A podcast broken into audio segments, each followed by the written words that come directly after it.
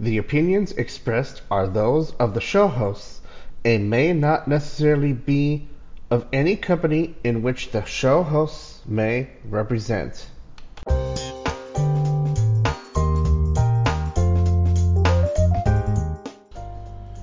The following podcast may contain some strong language. Parental discretion is advised.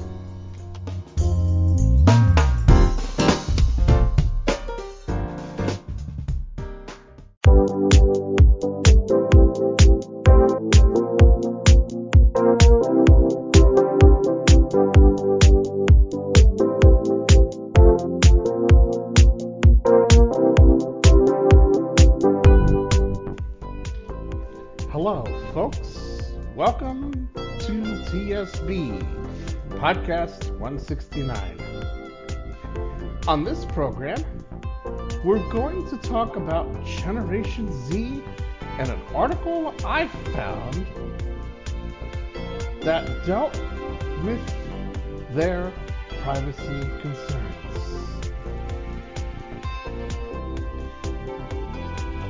We may also have a moron, news, notes, and more. The podcast edition of this program, which was recorded on Wednesday, November 15th, 2023, is coming right up.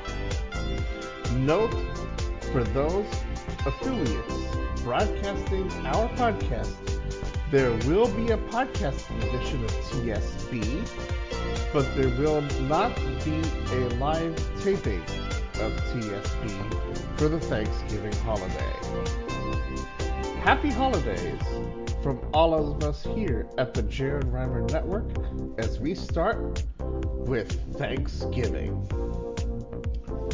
Thanks so much for listening.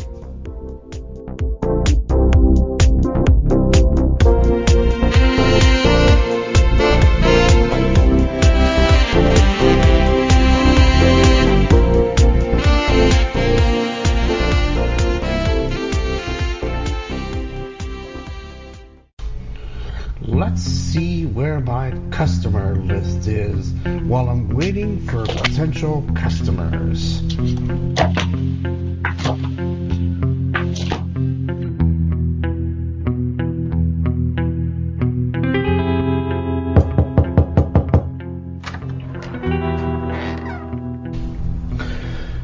Welcome to Jared's shop.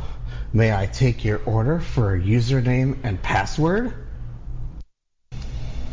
The sign says Jared's shop.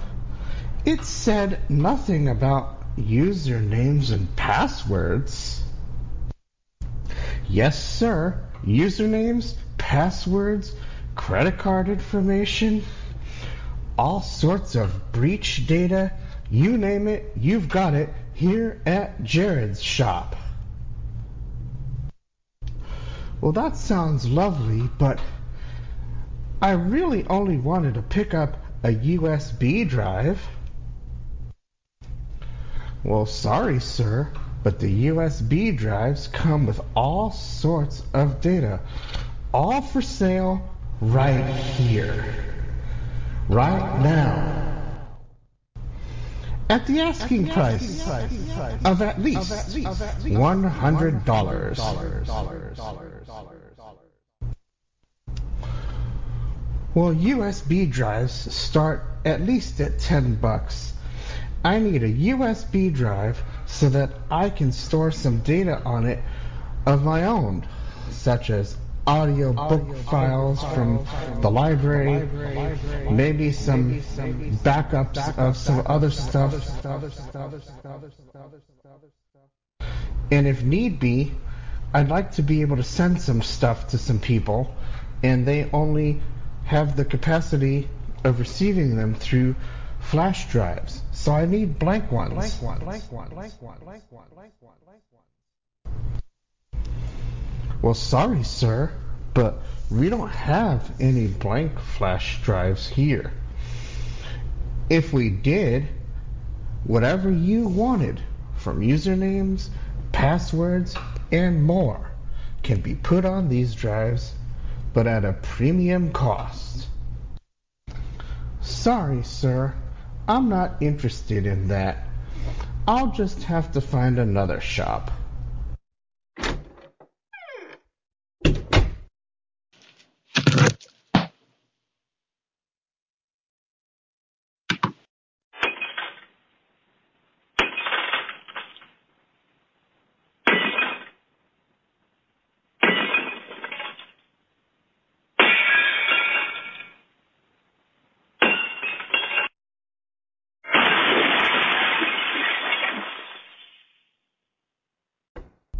Welcome to the security box.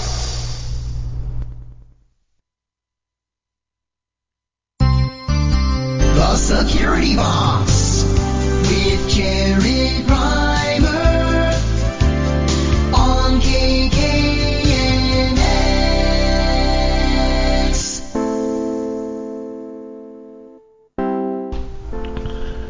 Hello, everybody.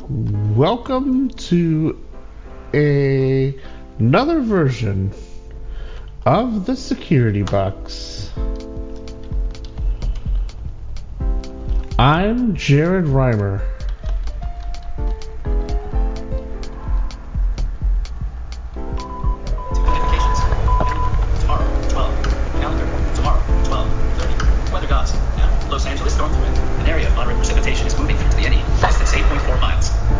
And uh, Actions available.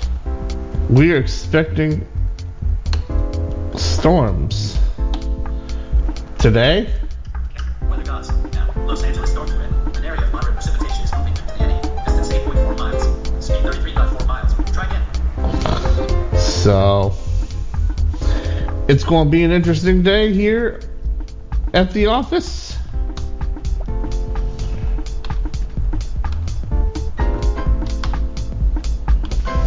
But we must move on.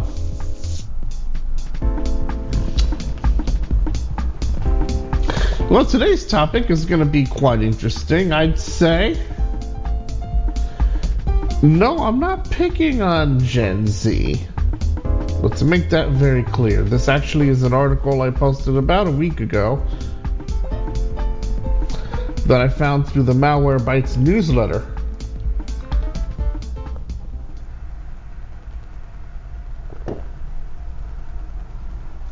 And uh, I thought about talking about it because I think it had some very interesting things to say. Some of which I honestly think is the wrong attitude, but it's not for me to judge, right? If that's how people think, great. Let's discuss it. Because I think it goes well beyond just caring about what, as an example of what the article talks about. Say, you know, what one posts online and that they get hurt because, you know, information they don't want published is out there, but yet they don't necessarily care about, let's say, as an example, things they have no control over. Well, if we don't speak up on it, Tomorrow, 12. Sports. Now, ranking hockey, Hawk Canada's ice hockey stick and puck. Here's what we think then we can't make any change, right? Actions available. Muted. So, it's going to be an interesting topic, I think.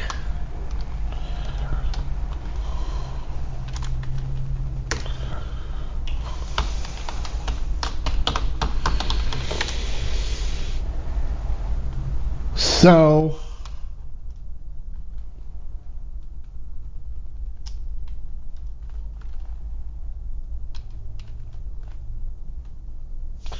we did announce that there will not be a show next week, but there actually will be.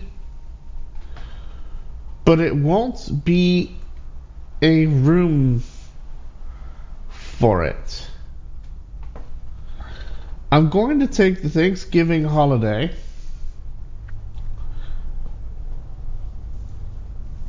And release a podcast specifically on password managers. Now, you're probably asking why are you doing that? Well, there's a very simple reason I'm doing it. And it is because there is a little bit of confusion, and I know that this podcast is available on Livewire on board 974, which is a which is a system board there. And one of the listeners well, I, they I don't think they've listened to our show, but one of the listeners to one of the boards was mentioning that one of the password managers, which was actually put out as a resource, and then it was questioned to me on what they were, because they thought they could hook up their. Uh, I will call uh, the device Lady A But it actually doesn't work that way. So we're actually going to go into a discussion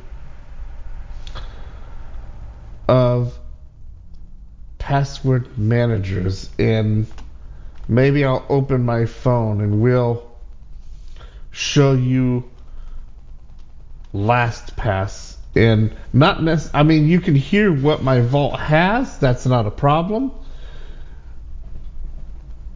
um, that could be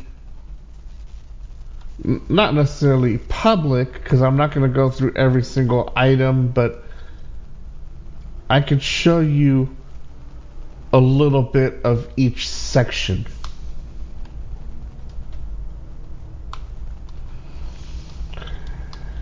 So that's what we are going to do for next week's program, and we're going to debunk the myth on why one particular manager is sort of having a bad name over there. Nicholas Jackson, welcome to the security box. We're just getting started with announcements. All right. And, nice. And things of that nature. I was just mentioning on this rainy uh, Wednesday morning that we are going to have a program Okay. Thanksgiving holiday. Yeah. Because somebody on Livewire saying that one particular password manager is actually a hacking site for information, and you guys on the throwback group slash TSB group uh, sort of know the story. But we'll talk about all that.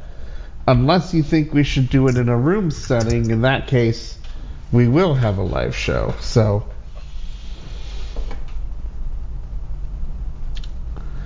I think you were I, sort of saying I should do it alone.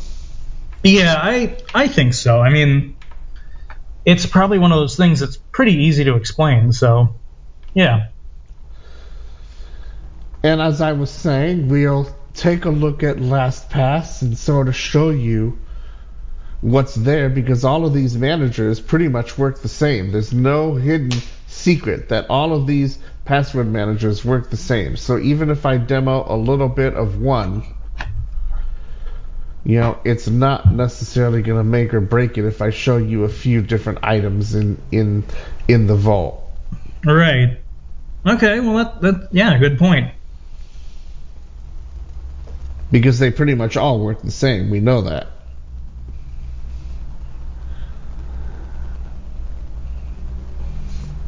Yeah, just about. So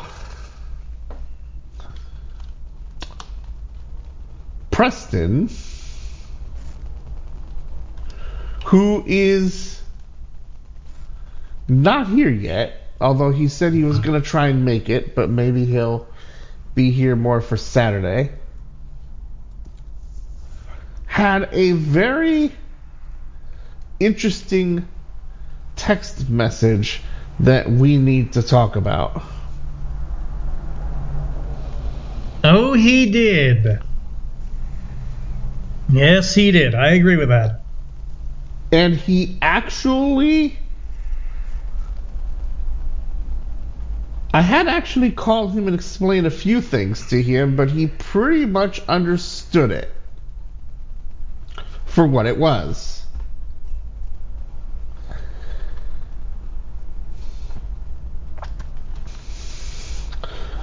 So, Notifications. Calendar. Tomorrow, 12:30. Operations. Safety. And customer experience. AE. Tomorrow at 12:30 Metro. Headquarters. One Gateway Plaza.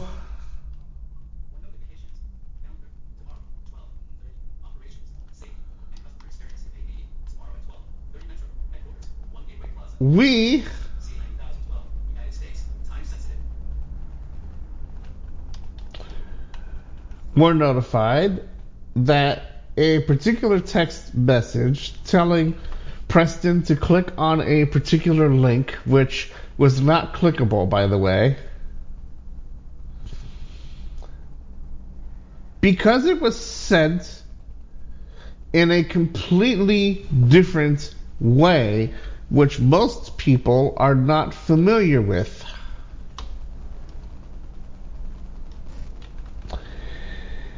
which probably protected him. So he sent this message to my Google Voice, and I copied the link and I pasted it, and it pretty much said something to the effect of There's a package waiting for you in West Hills. Now, I think it got that from my location. Yeah, But if most likely. clicking on it, it would tell him it would be wherever it is in Pennsylvania. It didn't mention where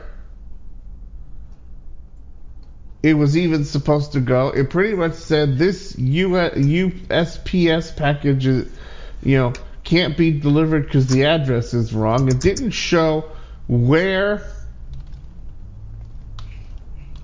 it was even supposed to go.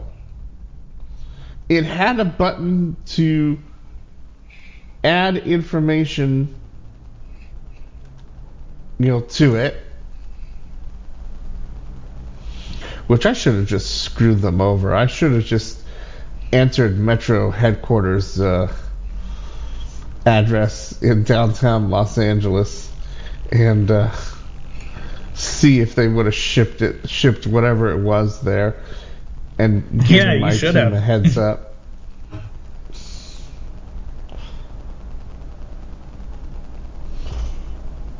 But without knowing what the item was even, I decided against that. I bet you it probably was going to ask for some form of payment. Mm-hmm. Of course. And it probably would have redirected me off of the domain, which it didn't redirect me from to begin with. It, it was the, the the exact domain that it's it had in the in the text message.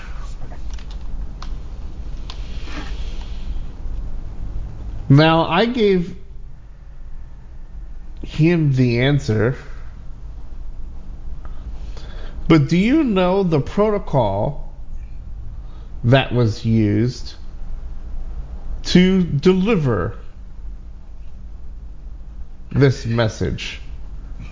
I don't know the official, but I, I believe it's email to text. It is email to text, and it is a gateway, and most of these types of messages uses well, it can probably be sent as an SMS if it doesn't contain pictures. Otherwise, it will probably use what is known as the MMS protocol or multimedia service. Oh yes. Nobody got it, not even Preston.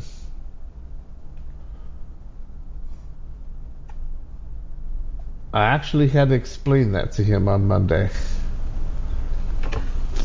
And uh, he pretty much understood not to click and go copy the link and go look at it. He understood that. He understood it it was trouble and you know one of the questions I was saying asking him which is like Preston, are you are you expecting anything?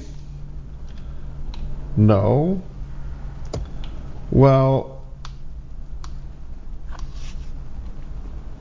you know, what's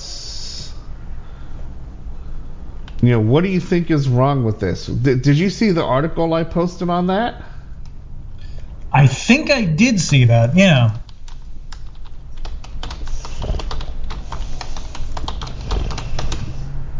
see if I could pull that up here. Because I did make sure that got posted.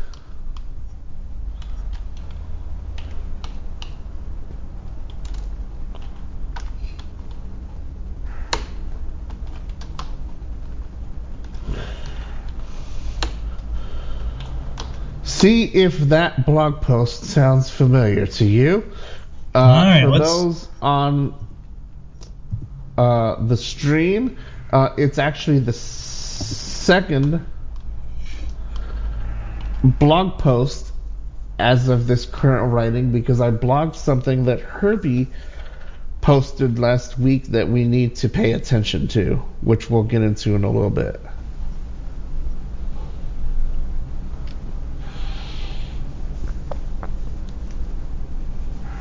Oh yeah.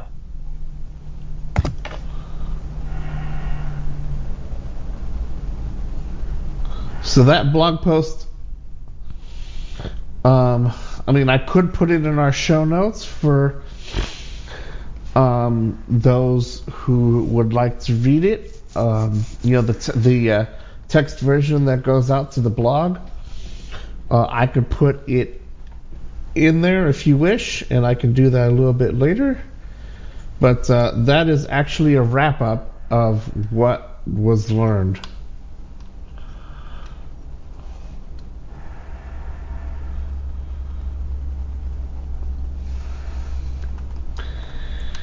Now,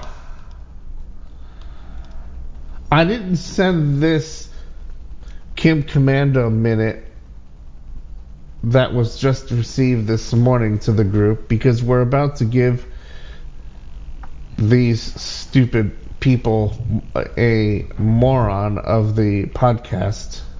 Yes. So I do need to uh, I do need to actually edit the show notes, but uh, why don't you talk about our good friends,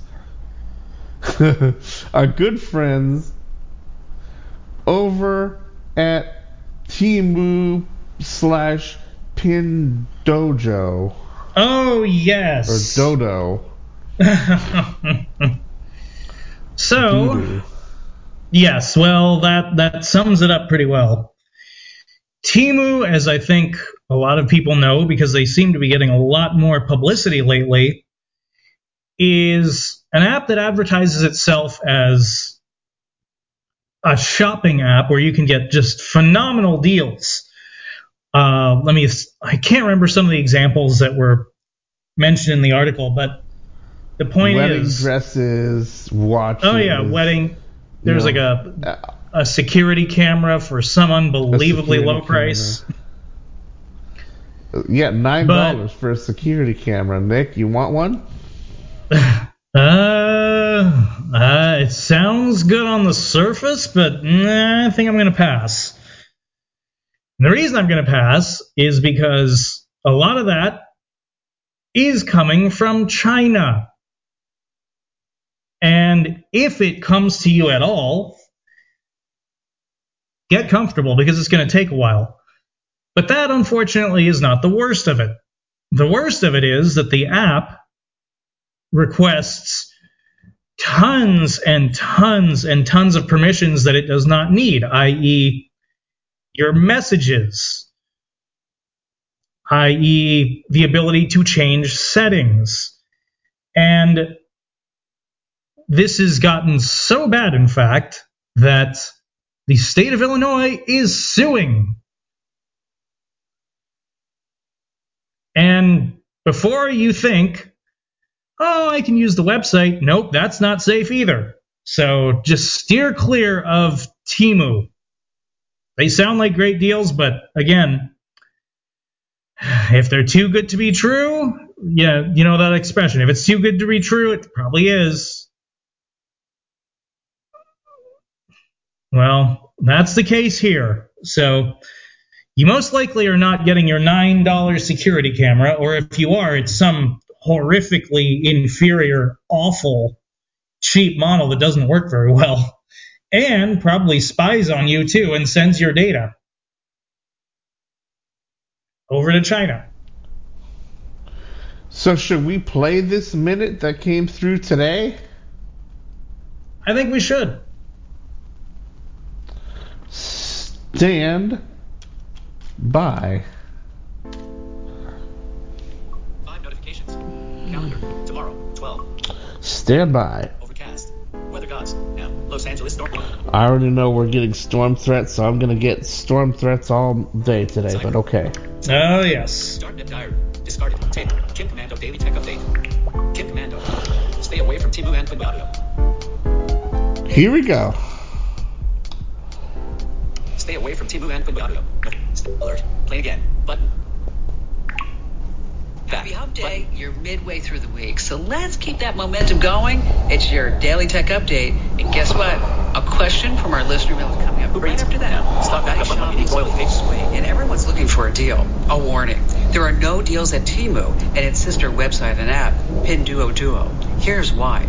Listen to these prices: a Wi-Fi camera for less than seven bucks, an Android fitness watch less than nine. How about an eight-dollar wedding dress? These so-called deals are found online at Temu and Pinduoduo, but they're really not deals. Temu says it's headquartered in Boston. In truth, it's owned by a multinational company called PDD Holdings, founded by Chinese billionaire Colin Huang. Both he and his companies are totally under communist China's control.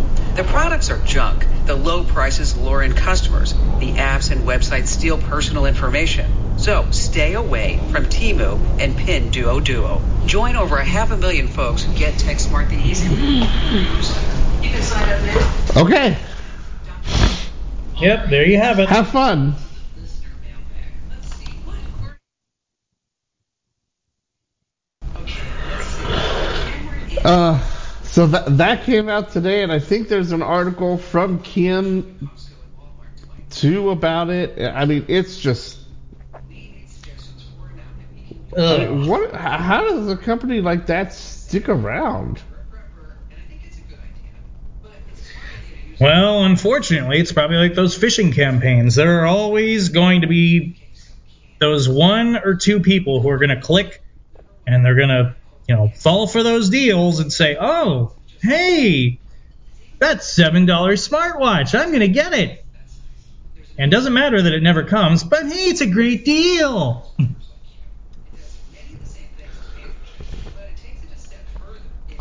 Because if I uh, if I use something like that this was going to cost you and it never showed up, it would be one and done for me.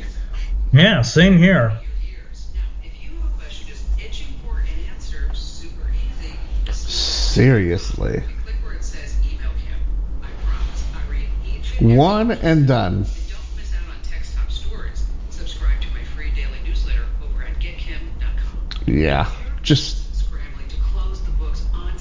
absolute. And you should know these three numbers 36,000 And what about Kim's other uh, prediction? thousand businesses have already upgraded to NetSuite. I'm trying to remember which one that was. Which And this year, The lawsuit?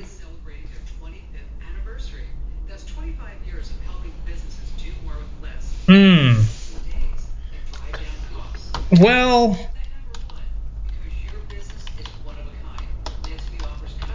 I mean, Did I blog that? You might have, but it may have been a while. So Let's see. and improve margins. Everything you need all in one place.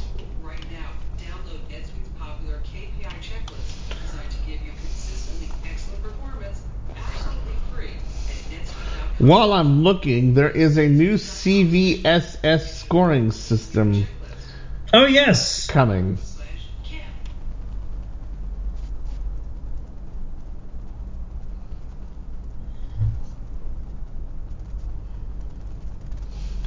Oh, maybe it was TikTok being. Let's see.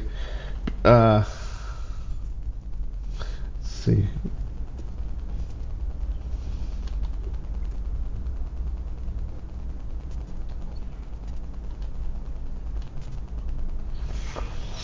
Uh,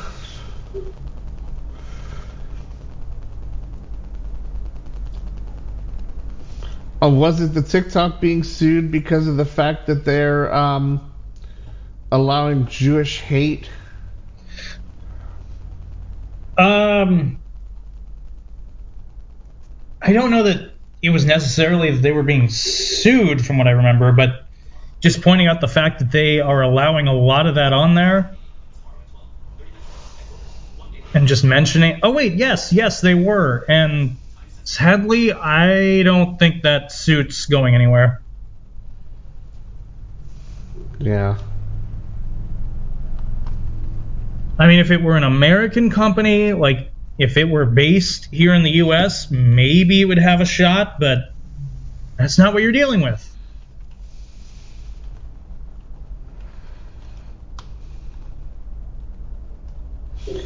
Yeah.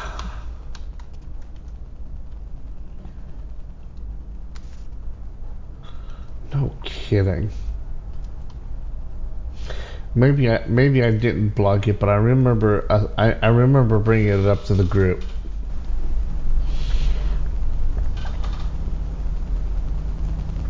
That is crazy. Yeah.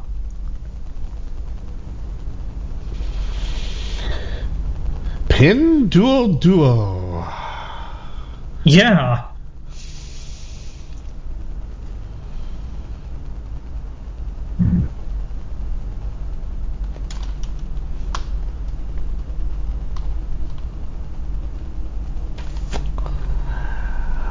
What else in the news in the landscape?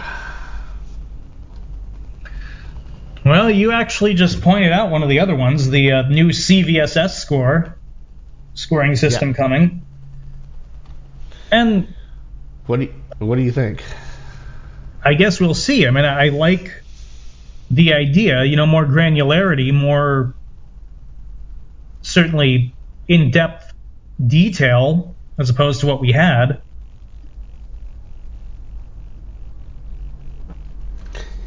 Yeah.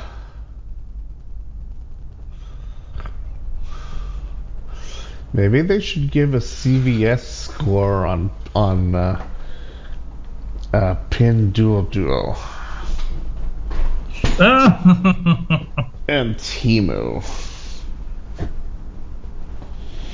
Maybe they should start using that for companies. hey, good idea. Now, I'm not saying that there's going to be 100% security, but I would give T-Mobile a 9. I would too.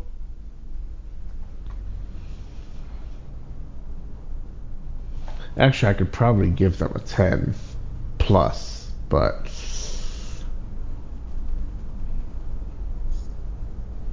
and that's only because they they aren't really coming out and saying, "Oh yeah, we we've had problems and we're trying to fix them." And I mean, they're not saying anything. What's up? Mr. Ringy Ding Ding Ding Dong. Welcome to the security box. Yes. Security. News, notes, and the landscape. Go. Uh, well, um, I know this was kind of old news, but it came across the desk of cybercrime. Uh, Google deleting uh, accounts that have been inactive for more than two years. Guess who covered that first? Who covered it? We did. Oh well. Well, I heard it come across the um, Kim mentioned it. radio, and uh, so I figured why not post it in the group. And then I guess they caught some of the people. Well, they didn't catch them yet, but they have identities of some of the people that have been doing the MGM attacks and some of these big ones. We got the ident- They found the FBI had uh, found some of the identities of these people. Yeah. Found out who they were. So that's gonna be interesting. Uh, well, Let's see if they'll we'll- actually pick them up and charge them with more than five years worth of crimes. It should be more than five years, but you never know. They'll probably only get like two and a half and walk away and, you know, be done. Time served. Time Mhm, served. Let's go mhm. do it again under a different name. Let's go do it again under a different name. I don't know, Nick. Did we talk about Gmail um, deleting accounts? Uh, Sounds familiar. I think December. sounds familiar. I think. Because I think we did, and I think I found an article that published it, and I think Gmail actually sent me an email about it like last year. Oh wow. So, like, why is cybercrime uh, covering this today? That's what I was wondering when you told me, well, this is old news. I'm like, Yeah, that's old. so first I heard about this, so it's not old to me, but I guess it's old. So why they would be covering it now, then I don't know, but they did. It was in their. It was in their. It is um, in their thing, but it's old. I'm telling you. I, I remember covering I it. I don't understand why, but yeah. Here's some good stuff on this program, though, on the Cybercrime Radio uh, podcast. Like the lady that almost lost three quarters of a million dollars.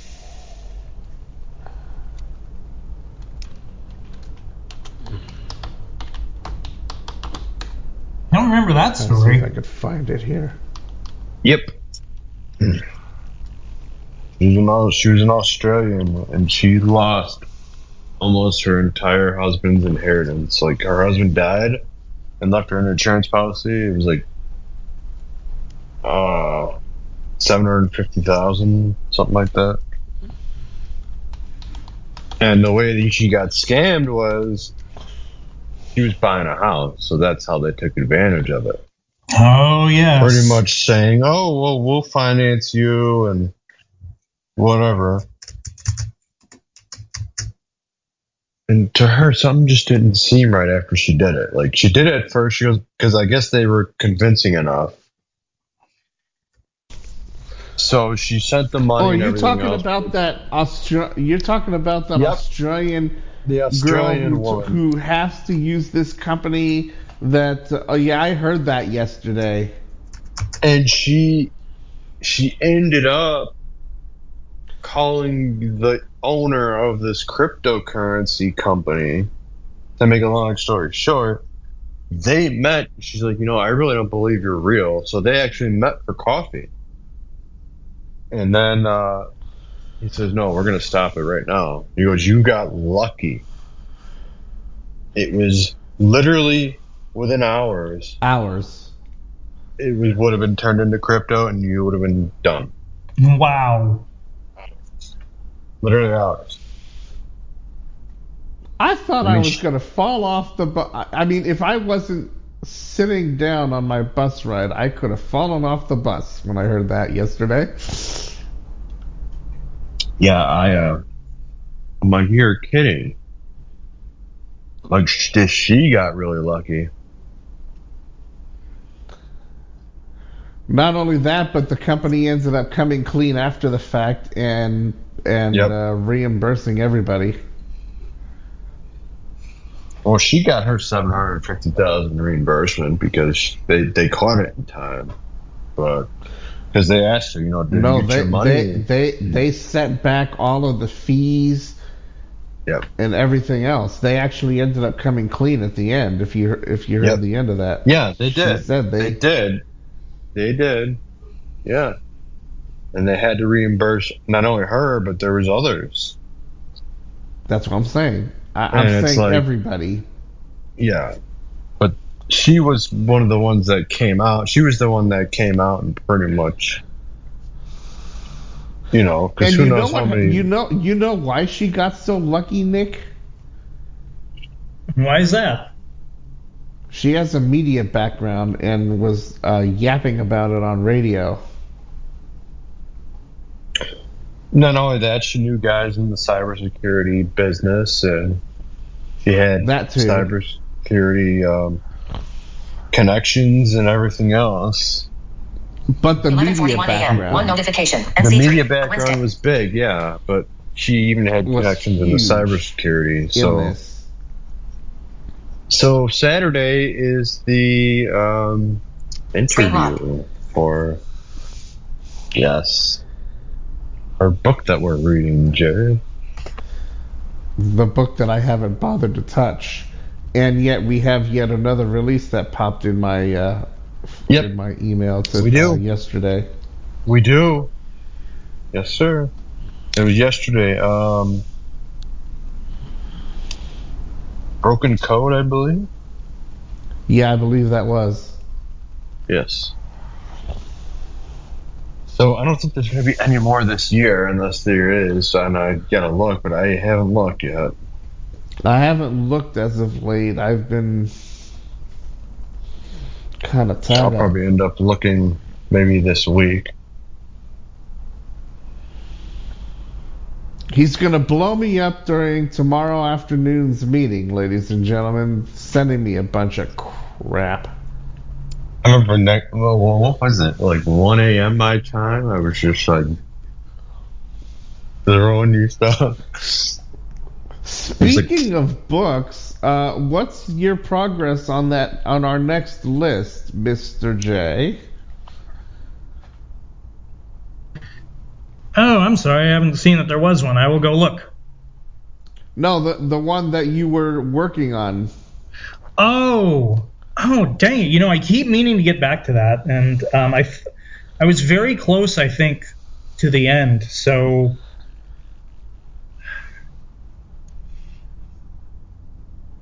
yeah. Yep. Because it seems like we've got more books to add, including a one definite yes, even though uh, I haven't added it yet because I want to add it as part of you know the entire list.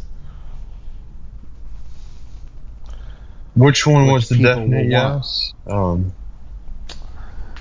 Uh, I forget. I think we talked about it on this very podcast, I think so. But I forget its name. Yeah, the two books of the year, uh, for the end of the year, are just came out, so Yeah. it's gonna be.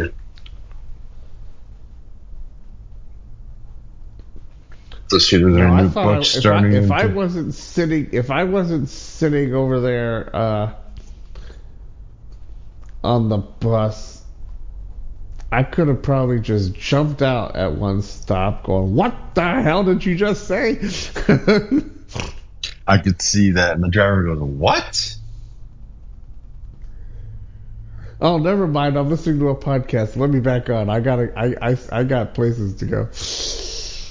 Uh, Get the hell off my bus! get the hell off my what?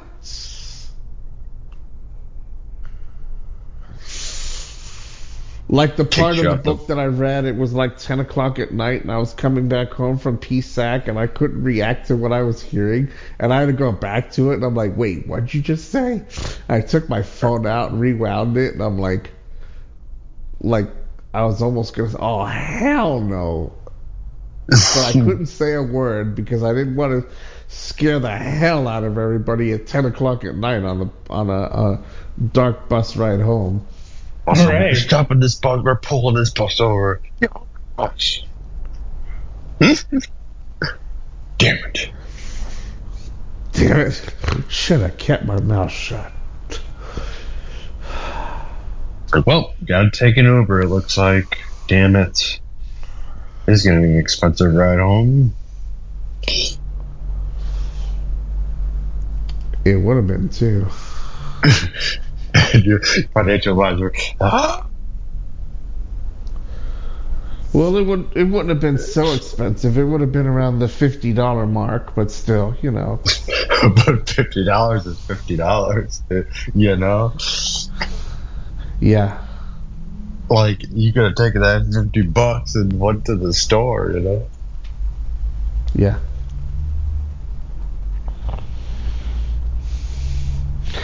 So what else came across the uh, landscape that was of value? I heard something I believe is on Channel Seven News recently that they're making AIs start to sound like actual singers, so you could like make your Yes. voice sound like Carrie Underwood's. Yes. Yes, there is a site like that. Yep. Mm-hmm. I just seen And that Herbie recently. actually did recently on. I mean, I'm not trying to promote his show here, but he did recently on uh, his Sunday show here along the network.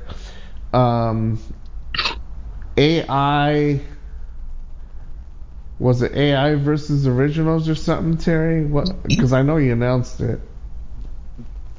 Yeah, I think it was like yeah, I think it was AI versus original. Yeah. But there's So- some singers that are actually saying, "Well, if you want to use my voice, it's fine, but you, your ass, has to pay a fee to me."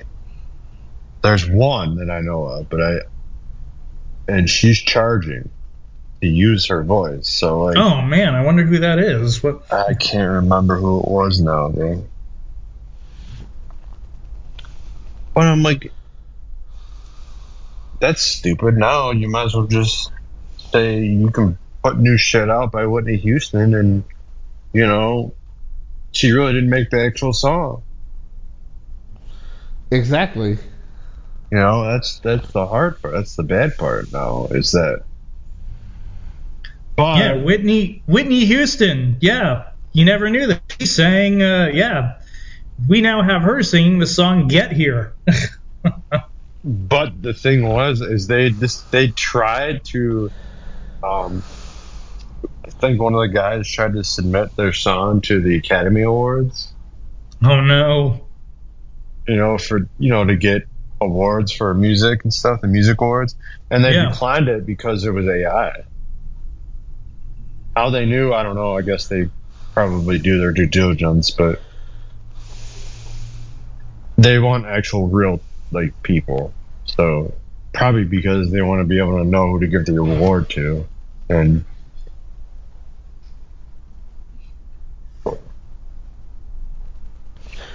Two guys walk in saying that it's theirs, but it's some girl singing. Yeah, okay. yeah, we were her producers back in the day, and you know,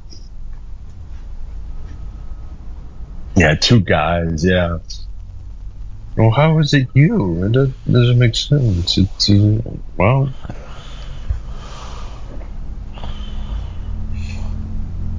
see, that's a that's kind of bad. Like now, new shit's gonna come out, and you're not even gonna know if it's AI based or, you know, the real thing. Well, And- that's why I'm going to stick with the independents. Thank you very much. well, independents can still do that. Can do that too. I mean, was just going to say the same thing. You know, they can do that. I mean, Well, okay, but I, I mean, yeah, they're actually ones trying to I'm- make- At least some of the ones I'm following, I don't think will do that, but I guess we'll see over time. Then they'll have to change the rules because it's going to be all AI stuff, and singers are just going to not have to really worry about singing very much. They'll just use the AI and just do the song and done. I made my hundred million, million today. Uh, that's fine. Uh, I only got to sing for for a show. That's it. Uh, that's cool. I don't have to put any records out. Just put them out in AI. It's all good. That's when I'll probably just stop buying music if that's going to be the case. Let's hope not.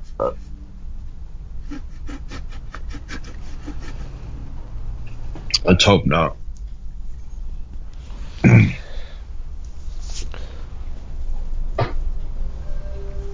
So you uh so uh you guys probably read the Q3 uh report on um Yeah, but it's 150 on already. um on uh the uh payload report. Who was surprised uh on what they read of it? And we'll cover it uh in several weeks time. Who's not Um, surprised? Not surprised at all. Not surprised at all. Our good friends aren't there anymore by the looks of it, Nick. Yeah, no Qbot. No. I mean, Our good Okay, friends sure, at they're- are gone. there still is some attack. I mean, there are still some infections, but yeah, I mean that. Wow. I almost fell out of my chair reading that. Hmm. What, Qbot gone? Ah, they'll come back as, like I said, they'll come back as another, you know, someone else eventually, and keep, keep doing infections. Oh yes. Oh Yep. yes, that they will. But we'll take the respite for now. Notifications. Next. Now. Occupied Democrats. Breaking. Indicted 2020. That's what we'll do. We'll just take the respite for now. We enjoy that. Yeah, less spam, fewer phishing emails. Although, Oh, sadly, those are not Lockbit's gonna- on the rise. Have you heard about them? I mean, doing more stuff. I think I have actually. Yeah, uh, they, they, they're another. Uh, North Carolina is uh, getting hit again too, from what I understand. There's a city in North Carolina that's getting. Lockbit. Lock bitten.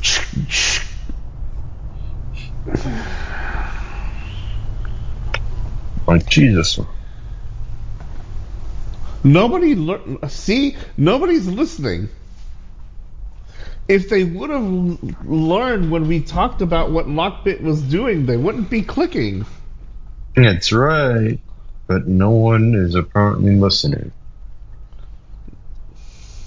Because I think we talked about some of this, like when, like when it comes out on my feeds, it's coming out like before it gets dangerous. Yeah, we talked about it. I remember talking about it on Throwback too, Root. Uh, Lockbit. Yeah. Lockbit. But that's what happens when you don't listen to a security show. Of anything. Yep, I mean, that's that's um, it. Security now covered Lockbit and some of these other things too. That's what I'm, not- saying. That's what and I happens when you bet, don't listen to bet a there's been security show. others. Kim Komando, uh, Neil Laporte, Mhm. uh, Mhm. you know, Scott Schober, uh, um, you know. I'm subscribed to one podcast, and that's okay. I, uh, I listen to it and everything else. So. There's stuff of value, I send it to the group. If not, I just leave it be. Mm-hmm. But the past couple times, there's been stuff of value, so I've been sending it. And then I pop up and go, yeah, heard that. That's old. That's an old thing. Oh, I didn't hear about this. And Well, that's because that's because Gmail sent us email um, yeah, last year. I I didn't find a blog post on it, but I do remember yapping about it somewhere. yep. All right, And guys. yes, folks, during the, the during the holiday break, where there will be no live show, I will be updating the directory. I promise. I have one more meeting tomorrow. I have a complete week off, and so I will be blogging and doing and Yep, updating All right, the well, directory. I've been I'm gonna know exactly work, where so- I need to go. I will talk to you guys because I got to get to work. So, all right.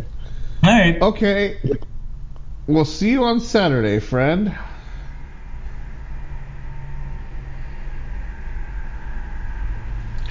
And Mr. J, what uh, else in the landscape uh, that we've blogged or posted or something? Well, for me anyway, you covered a lot of the big ones. What's that? I said for me, you covered a lot of the big ones. Good. Yeah. Oh, um, cybercrime again. Uh, I think McLaren Healthcare has been hit. Yeah.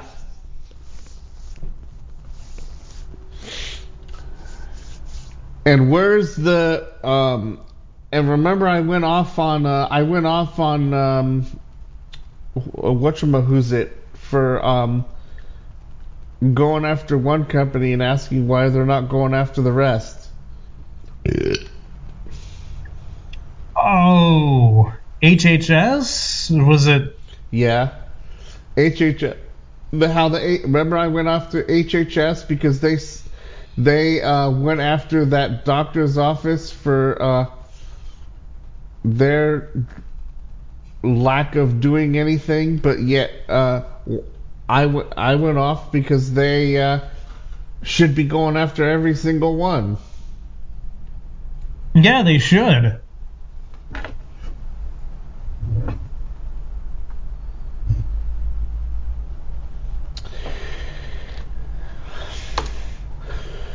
I mean, how's anybody gonna learn? Oh, uh, I mean, they're not gonna know about that one doctor doctor's office.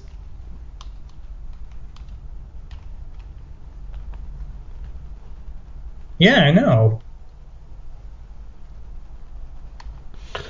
Did we cover the Rolling Stone article that said Twitter was worth half? It seems familiar. Yeah, that Twixer is now. Half its Wait a minute. No, he didn't. No, he didn't. No, he didn't. Wow. That was okay. So we covered it on Saturday because I posted it within the last week. Twixer is now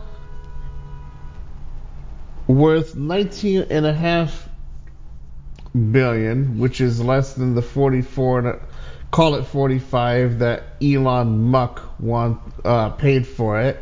yep. and um, he uh, is really going to try and push everybody to pay at least a dollar a year to post and view and retweet and do and I think if if that comes down to it and I get an email um that's fine. Um and then that's when I'll go ahead and tell DLVR to delete my Twitter off of that platform because I'm not paying someone who doesn't care about accessibility as part Yeah, of same. the platform to Same post. here. Same here. Even though I can afford the dollar I can't I can't afford the four dollars, but you know, I haven't posted on the other three in God knows how long, and I'm not doing all of that on my phone. And the problem is I can't get rid of the thing because uh, Metro themselves uses it to alert us to issues in you know along the system. You know, elevator outages, uh, bus detours, um, Oh yeah. train delays, that type of thing. And since I do travel, and they're not on Mastodon,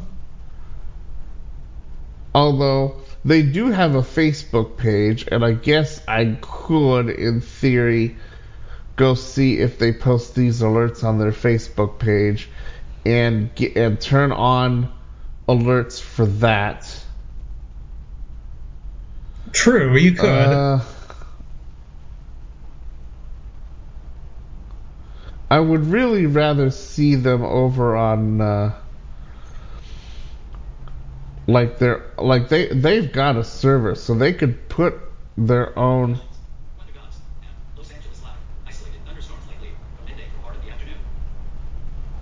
Oh, great. Um, their own um, Mastodon server on their server, and they could have both of their accounts on that one server where everybody knows that it is uh, theirs, and every city who's got a metro um, agency can do the same so that your constituents can sign up for it. And one one of the one of the callers uh, who actually came to our committee and even said, you know, I wanted to, you know, do this and I could and I don't want to because isn't Twitter a, a, a service where you have to sign up because the, the way it sounded you have to sign up to get the actual alerts and it's it's actually a yes or no yes and no question. You can go to as an example, twitter.com slash metro LA alerts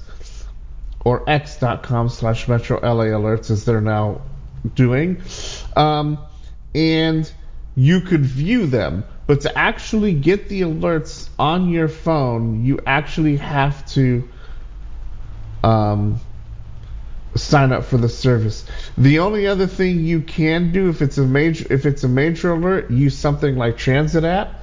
Find your line, turn on alerts for all lines. There's a um, you know a, an alerts facility on there. So Right. when they push that out, um, you'll get alerted if there's any sort of detour that's major or, Oh, okay. or service change Yeah. or something. yeah.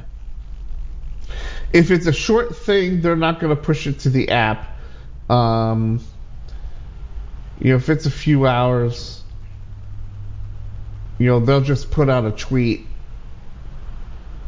and call it good, unless it's the train, because the train is a bit of a different beast. Um, but the bus network, if they're on detour, they can detour without much difficulty. But the train, if there's an incident, it affects the entire line. So it's a little bit more of a of an issue. Uh, I'm only mentioning it because it does cover technology, and since they would be, I'll, I'll tie it to security, where you know if they do move over and and and do their their you know Mastodon thing, it would lend more credibility and security as an agency because they're not using a third party except you know some version of of Mastodon, whether it's Hometown or or some other version Yeah. that's installed. And uh, I did find this out. I saw links to some service called Just My Toots, and um, you could put the URL in there, and it actually, if you put the URL in there, like I did on my profile, you could go to like justmytoots.com slash at jrimer2023 and see all of my posts without Oh, cool. having to, Nice. you know. So you could, you know, if, if your name is, you know, Nick Jackson, I believe you could put in there, you know, justmytoots.com slash at, you know, Nick Jackson. And if you go over there, then it'll make all those public um, on that page, and people can reply and comment and favorite and, and do on the web. But they only see what you're posting and not your entire timeline. Uh, so Twixer has lost half its value, which tells me probably by sometime next year, although I said six months to a year already and they're still here.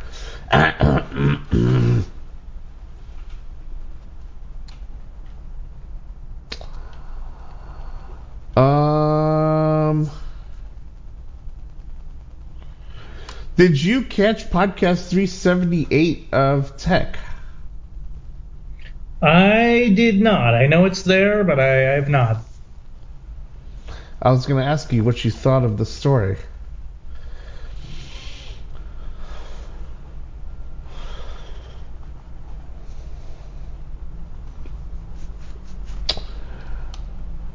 All right.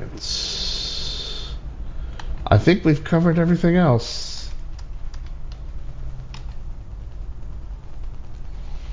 I haven't posted a whole lot on the blog. I've been running. Again. Hey, it it happens.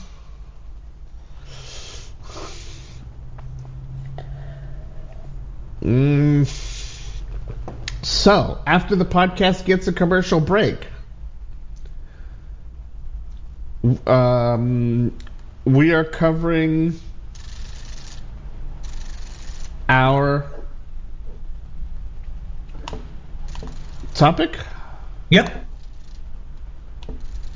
which I need. I need to go. Okay, so this is. Where is it here? While I'm looking for the file before we switch, talk about what you think as you were looking at the show notes. Um, sad to say, I don't want to give too much away, but I think that one of the negative, sad conclusions, disheartening conclusions they've come to is probably correct. And how about the uh, t- how about the uh, title of the pri- uh, of the podcast? Hey, I think it was good. Lack thereof. Yes. I meant to do that on Sunday, but I was just half dead on Sunday. I was just oh. Actually, it was Monday. I wanted to do it. I was kind of half dead on Monday.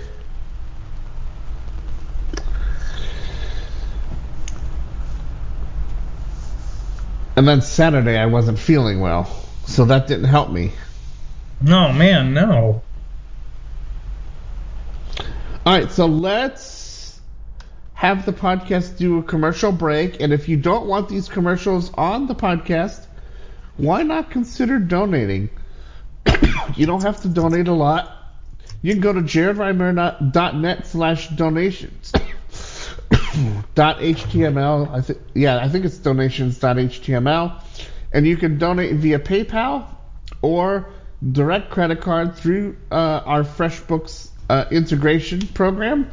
That is one five ten.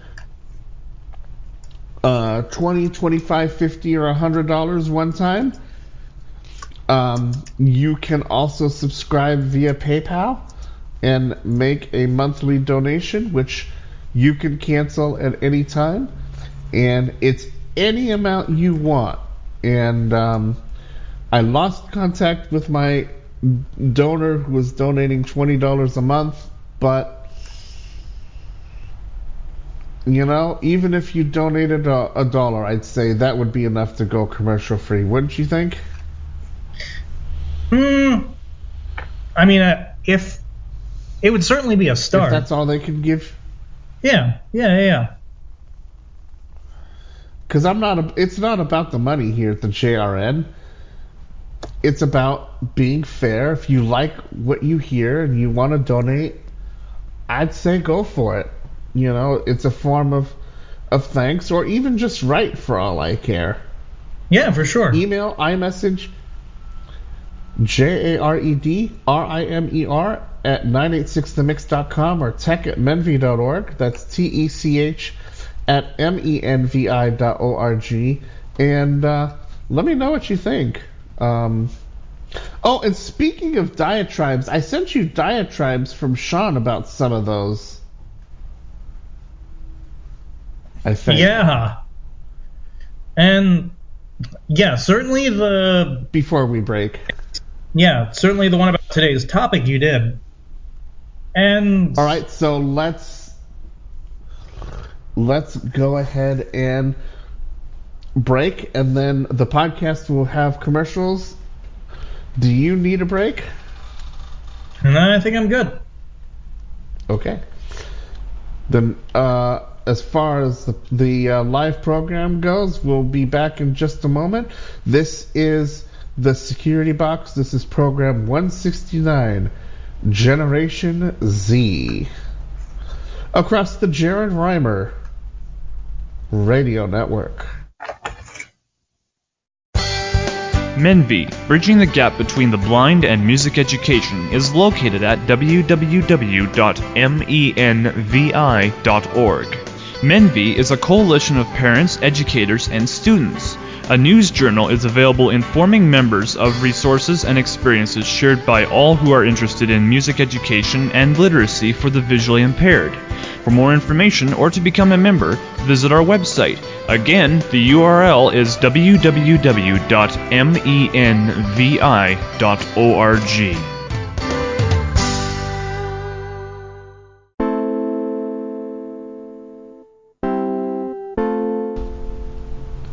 Welcome back to the program, everybody. I'm Jared Rimer, and now it's time for us to really get going with our topic. And uh, we titled the podcast The Security Box Podcast 169 Generation Z Privacy or Lack Thereof.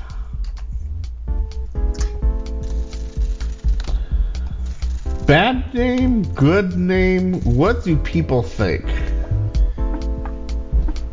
Well, certainly on the surface, it does seem like lack thereof.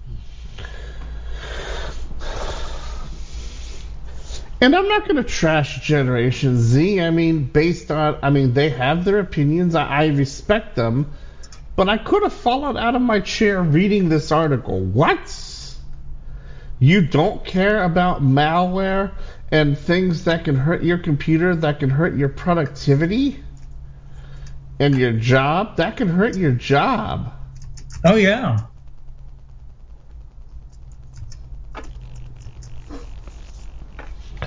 That can hurt your bottom line.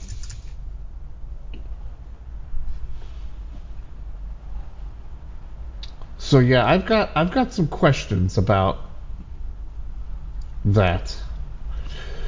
Uh, so Generation Z, privacy or lack thereof, and I I did it there in the same place, and I should have just read that instead of gone back to the beginning because I forgot I did it that way. So the article title is What Gen Z Really Cares About When It Comes to Privacy. And the publication is Malwarebytes. They did a good job with this article, I think. Mm-hmm. They did. David David uh, Ruiz, who actually Yeah. does the Lock and Code podcast, which I'm subscribed to, um, did did an excellent job with this.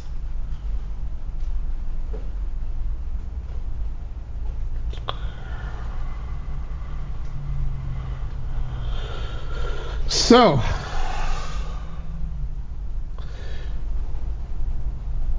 it would be easy to think that Gen Z doesn't care about privacy.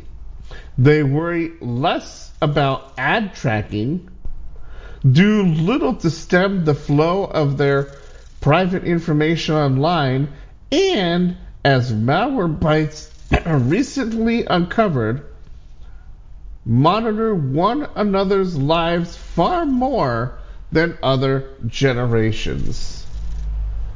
Now, my situation is this. I I knew somebody who has been in the legal system and as part of his deal with me the last time he was out, I tracked him to make sure he was doing what he said he was going to do. Mm-hmm. And it wasn't because I wanted to know what he was doing, because I don't care about what you're doing. I care about where you're going. If you're telling me, oh, I'm going to go see, see a friend in the state, and I'll be back on this day, well, okay, great. I saw that he was still in the state. He traveled 100 miles because I knew how far it was away from me when he left and when he arrived, and I thought nothing of it until he got picked up the day after he was supposed to be back, Oh boy. or something. Or maybe he was picked up before he was actually scheduled to be picked up. I don't remember exactly how it went. But I know I was called by somebody saying that they got picked up. And I'm like, yeah, I sort of figured when I got a location not available from him yesterday, and he was supposed to be back yesterday. I get you.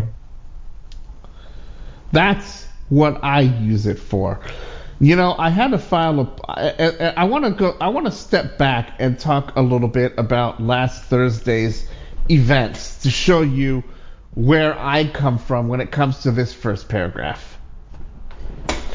Um, so I was going for the AAC meeting on Thursday, and I was also doing some app testing, as a, a lot of you know.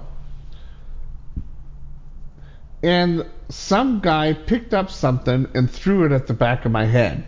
Now, I'm not injured. I'm perfectly fine. Uh, I ran into staff and I told them about it. We filed a report through Transit App and they asked if I wanted to file a police report. I said, I don't know whether this is going to be any good or not, but I did it in the name of being transparent to show Metro that I'm not the only blind consumer who has had some sort of crime against them. Although it was a battery, um, they wanted, you know, it wasn't an ADW. You know, and I knew exactly what the officers were were asking me. It's like, you want to charge them with a battery or an ADW? I'm like, it wasn't an ADW. There wasn't, you know, it was like a piece of trash or a paper or something. Yeah. You know, it's. And the the only reason why I could communicate with their like in their language is because, uh, you know, I listened to the scanner radio app, and so you know they, you know, if I don't understand something of what they're saying, I can go look it up. So I knew exactly what they were asking, and um, you know, it was all well and good. The police treated me fairly, and I have the report here, and I don't know if they're going to find him. They probably won't. But, you know, just having a report out there saying, you know, yes, some person, blind guy with, you know, with a disability, um, was targeted, even though it was off of the train, eh, but it was in one of Metro's, you know, uh, owned properties, and Metro did nothing. about it because there was nobody there to do anything about it. Now my guy and I have agreed that he can follow me anytime he wants. If he's concerned about me, he can open up Find My Friends and know exactly where I am at any given time, especially on PSAC nights. And I think that's a fair trade off. Yeah. You know, I have, you know, for a while, you know, Herbie and I have had this agreement too, where, uh, you know, this way I know when to call him because I know, you know, when he's at home, he's this far away from me. But if it's say he's here or there or whatever, I'm and I think and I know I need to talk to him. Oh crap, I can't call him. Let me send him a message while I'm thinking about it. so that's what I use it for. You know, my aunt, my uncle, my grandmother, my grandmother recently wanted to know where I was so that you know, because I don't call her all the time, and she can open up the app and see where I am. And so it's all mutual. But I don't make all of that public. I don't talk about who my family is. I don't talk I don't post a lot on social media. I'm a little different than that. And by the way, uh, Gen Z, for those who don't know, according to what Kim was saying, was it 1993 to 2010? Um, yeah, I'm not sure. Hmm. So that's where, what this article is covering. that those who were born in that time frame.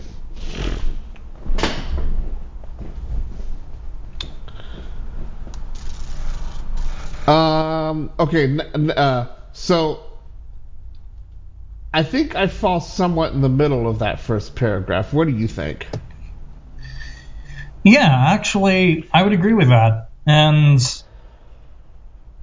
it's funny because when we talk about monitoring people, I am not like your typical Gen Z, but I get why you do that. I mean, your examples were great because those were things I hadn't exactly considered.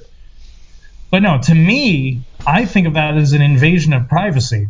It's like, uh, I get, like I said, in the cases you mentioned, why would be very important. But to me, it's like, I don't, I really don't need you to know. But I don't you know, open the app every day. Oh, true. Good point. I actually don't. Now, the only time I did was when I had no choice because I, I was looking at one particular person. I didn't care about the rest. Okay, my uncle's at work. Cool. You know, if I need to go over there, I know he's there. But I don't typically open the app every day. Once a week, once every few weeks, once a month. I don't do it every day. Yeah.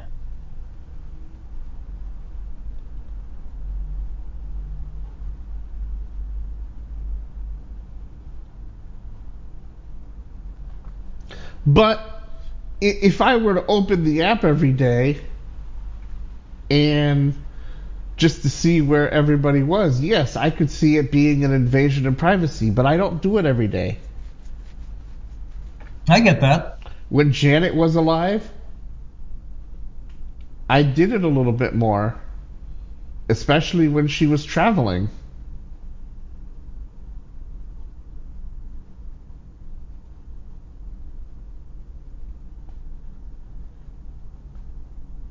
And that was because uh, she uh, of her risks. Mm-hmm.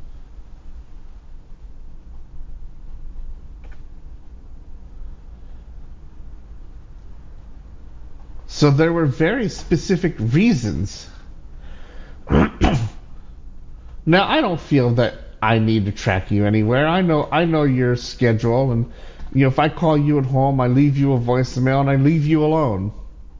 I don't need like you I don't yes, you work with the network, but you're not like I don't need to know every little place you are. True. I don't feel I need that. Yeah, yeah, yeah, I get that. Now, when you were dealing with your medical issues, it would have been nice so that then I knew, oh, let me go see if he's at home. Oh, he's not at home. I, I'll leave him alone. It's not important. But to be honest, I'm good either way. Okay, cool. But that's how I operate. And I think some I think that first paragraph sort of sums this up. And I think I sort of fall into that in a way. What do you think? Yeah, I kind of think you do. But I wasn't born in in 90s. I was born in in 1980.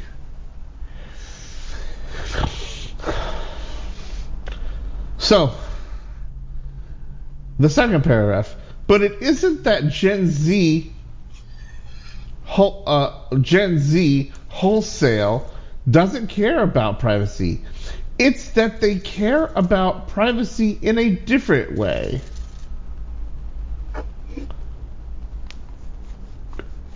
Now I've told you how I deal with privacy. I don't want to know wherever you where you are. You Yeah. know, in every little in every little you know detail. That's why I always go off on those people who just post their location everywhere. Like when I oh sent Nick man, that yes. that uh, diatribe of text to show him about one particular guy who basically was checking in everywhere he was going cross country.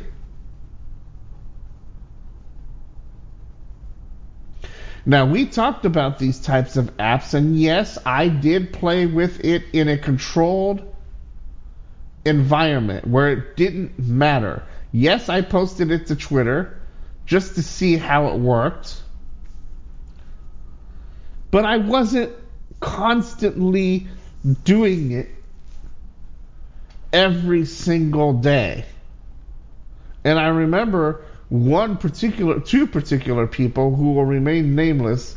One that went ape because they want to be able to check in so that their people know where that they've made it okay. Mm-hmm. Why don't you just share your location with them with Find My Friends if they're on iOS? Yeah. If not, and they're on a different platform, then send them a text and said, you know, hey Nick, I made it downtown. I do that with Metro. When I got Yeah. home at 11 o'clock, I sent staff a note.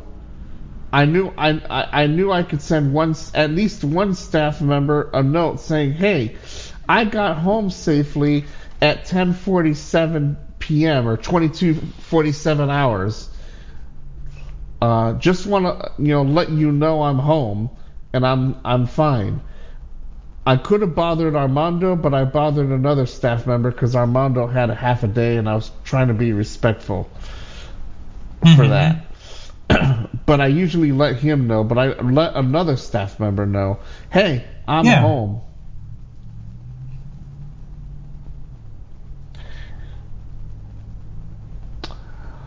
Unlike other generations, Generation Z cares more about the exposure of their data, not necessarily that it's out there. They understand that it is not necessarily their fault. They understand that breaches will occur, and sadly, there isn't anything they can do about it. They worry more about harassment, bullying, and lost friendships because of the exposure. I'm one of these where I've lost friends, even on the phone lines.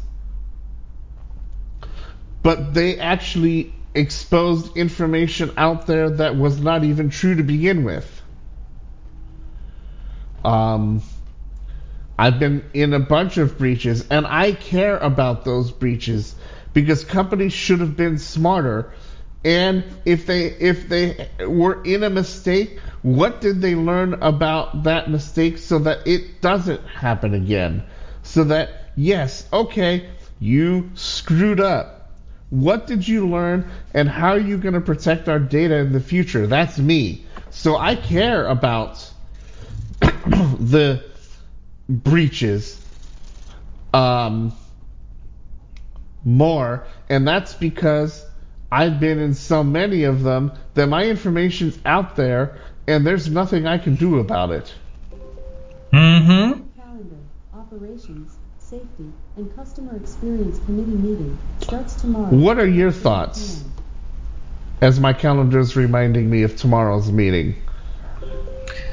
From your calendar. You know that that totally makes sense, and Experience committee meeting I actually like that approach. Just that was taken, like that interpretation, because it's. I would say it's more more nuanced to look nuanced to look at it that way. And yeah, I think it's accurate. Do you think the way that that I wrote that paragraph, or do you think differently? That's why I want I want to turn this into a discussion. I don't want to just read and just say we're done. I I, I sort of want to discuss it and sort of see where we all stand. Oh yeah, and I agree with how that paragraph was written. Because yeah, these days you're exactly right. They happen. Breaches do. And yeah, a lot of times, sad to say, there's not really much we can do. And I'm sounding the alarm of we need to hold these companies accountable, and Gen Z saying, "Well, we don't give a fuck. There's nothing we can do about it." But if you don't speak out and say, "What are you doing?" You know, how are you you know, gonna make sure that you know I'm not exposed anymore. If you're concerned about the exposure, that is Mhm. a concern. Yeah. Your information's out there. That means it's exposed. I disagree with that. As soon as the information leaves your brain, whether you put it out there or it gets leaked, it's exposed. Yep. Even if nothing is ever done.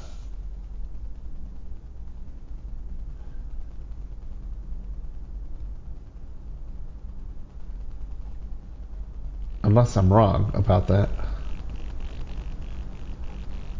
No, I don't think you're wrong at all.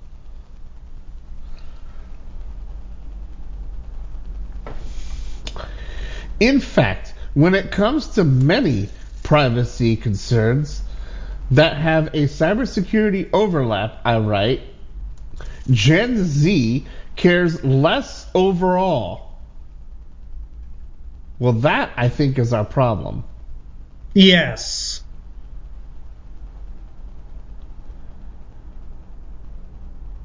And I'm not saying this podcast is tar- I'm not I'm not trying to target you. I love you, okay?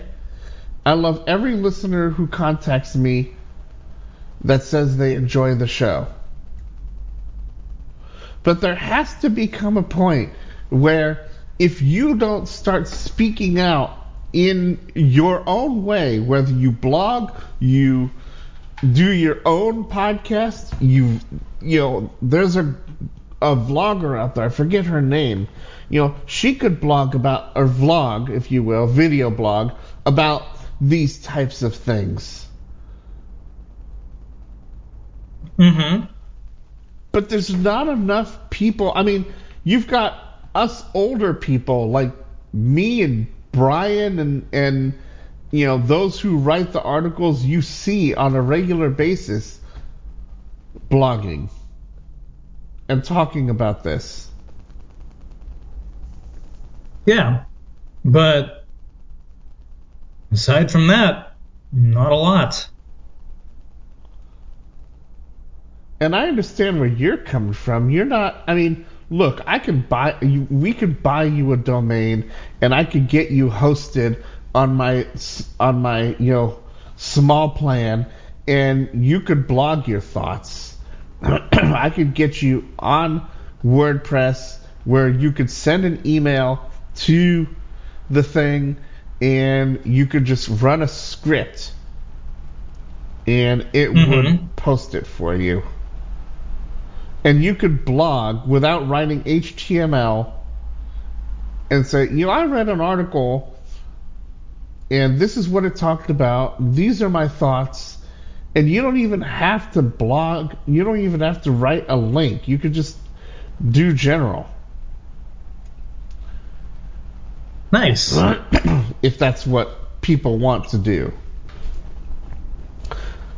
So I don't like the fact that they just that they care less. Because that's why we're having these problems. And of course, you know, we try and tell our senators and our congress people they try to understand, but they didn't grow up with this stuff. No, social media for a lot of them didn't exist. For me too. Yeah. And when it started, like I'll just go and I'll get my name and I'll post a few things and you know I'll post every once in a while. But I hardly use FaceBite. I'm not on TickDance. Mm-mm. No, I'm no, on no. LinkedIn and I started using it and then I dropped off of it because it's just too much. There's not enough Yeah. time to do it all. yeah. But I have my name there.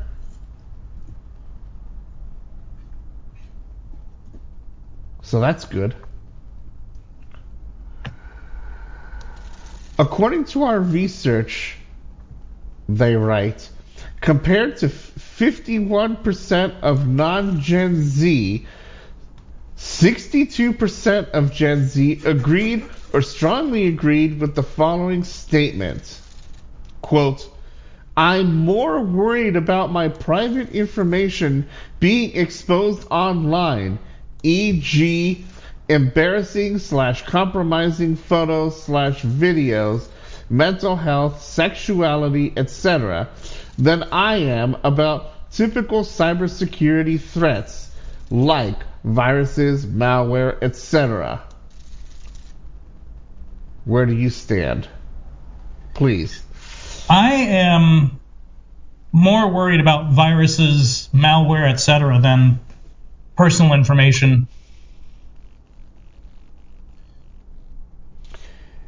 I think I'm mixed. I mean, okay, everybody knows I'm male. Everybody knows I like girls. Okay, great. That's fine. Yeah. Whatever. If it got out there, there's really nothing I could do about that. But I didn't technically disclose that to be made public. I mean, I did today, but you understand what I'm trying to say. Yeah, yeah, yeah. Like, this, that's all I'm saying. Like, they're, they're saying that. I mean, if I had a mental health breakdown right now, that would get out there, and then I would be questioned about my job and what I'm trying to accomplish.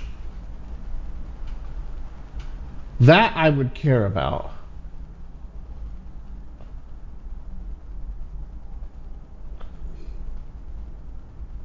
because nobody needs to know that I have or have not any mental issues. Mm-hmm.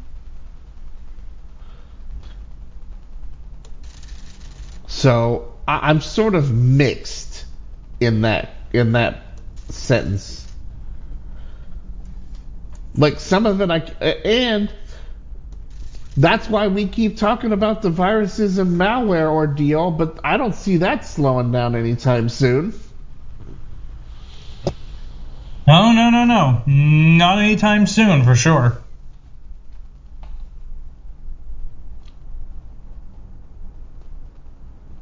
Um, I, I do. I mean, but then I started at a different time. You know, I was I started with computers before viruses were really a thing. I mean, I I had heard about some of these worms, like we're talked about in some of the books we've read, but I mean, it's become a lot worse now, and I care about that, and I don't want to see people get hurt.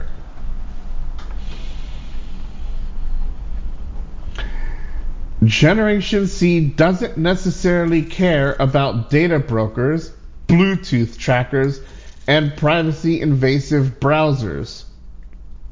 As Malwarebytes tries to uh, recruit and others like the JRN teach, we need to be mindful of the varying opinions and embrace and try a different type of tactic. What might that tactic be? That's what I'm still wondering. Because if we don't say, hey, this thing can harm your computer, well, I don't care, well, then get yourself infected. And then when they they want 20 Bitcoin or a half a million dollar and you don't have it, then you can say, well, I Oh. guess you were right.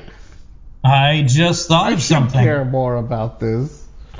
Well, yeah, you should, because what they'll do is, in a lot of cases, claim, you pay me 20 Bitcoin, or regardless of the fact that what they probably have is not even real, they could still say, or this information about you is getting out there, or I'm going to publish it. You know, and I remember seeing such emails. You know, we got one sent to like several of our addresses. We got one sent to application at the mix. We got one sent to management at the mix, and we got one sent to uh, our probably our own personal addresses saying, uh, op- you know, open this file and you know view it because it has you doing uh, I don't know. I want to try and keep this as clean as possible. Um, Mm-hmm. something. And if you don't want this getting out, then you need to pay us, you know, whatever, 20 Bitcoin, and you have 48 hours to do it, or it's going to get out there. And I look, and I and I just have to laugh because they send it at God knows what time. Here I am at 7, 8, 9 o'clock in the morning looking at it, going, well, uh, my phone was on my table and it was playing XYZ and I was sleeping. And so if you want to catch me sleeping, go ahead, put it out there. Yeah.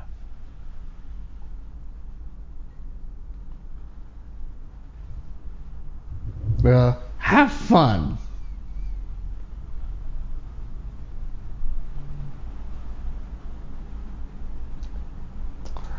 Um, so I, I disagree. I think um, I think we really need to teach this. We need to put it out there, and we need to we need to explain what's going on and let you decide what values y- you know you want to take out of it. And if you don't care, fine. Uh, but don't come to me later saying, well, uh, what do I do now? Well, uh, what happened?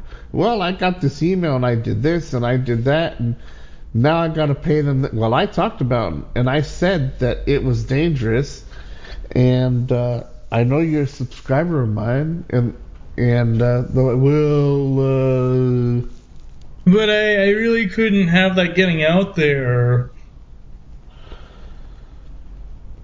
too bad now. You're screwed now. Yeah, it's a little late. A little late now. You should have thought about that and heeded my warning about how it gets delivered because that's how I t- what I talk about. It can't work both ways. It's starting to rain. You hear that? Oh my gosh, yeah, I think I do. My goodness.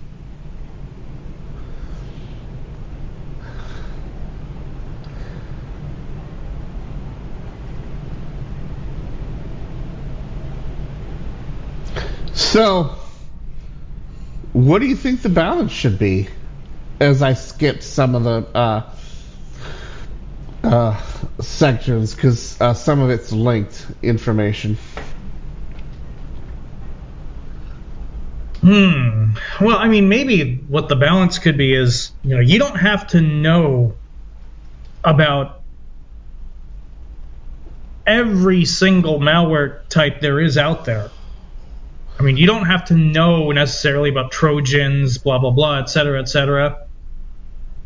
But this is something you should be aware of because if you're concerned about personal information being leaked, that is a 100%. One way how it can. That's one way how it can, exactly.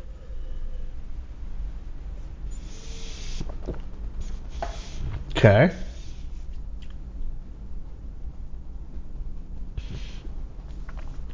And that's 100% how that data gets out because now they want payment payment information of some Yep. sort. Yep. Now, Los Angeles storm threat. An area of heavy precipitation is approaching from the WSW. Distance 10.7 miles. Speed 43.2 miles per hour. 1246. So it's coming. So we're getting the outer raid bands of what it's of what I'm being notified of now. So it's coming this way.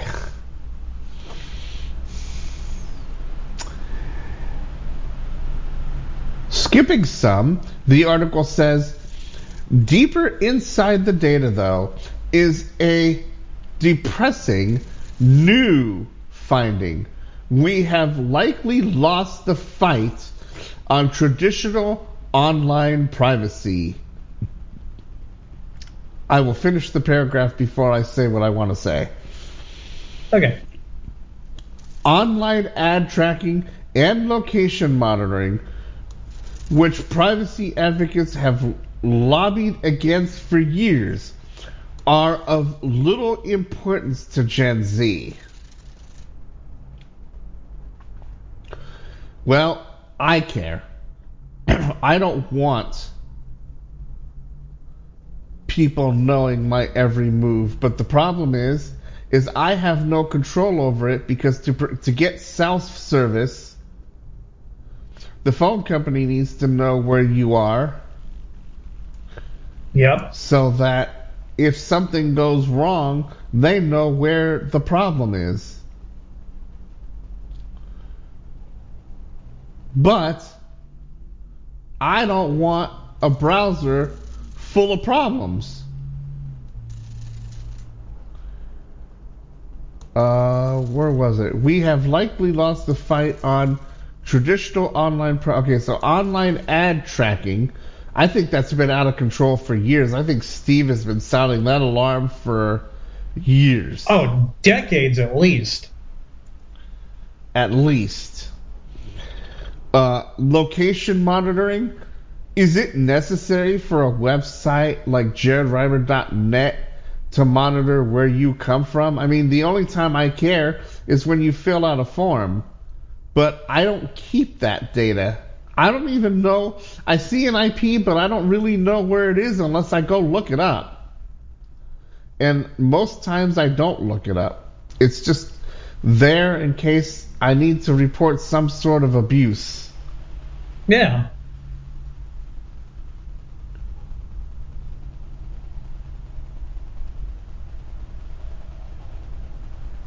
But there's other ways of getting it, even if I don't use a form. Um, but I don't. I don't have ads on my website. I mean, the ads on my website are text based, and I vouch for them.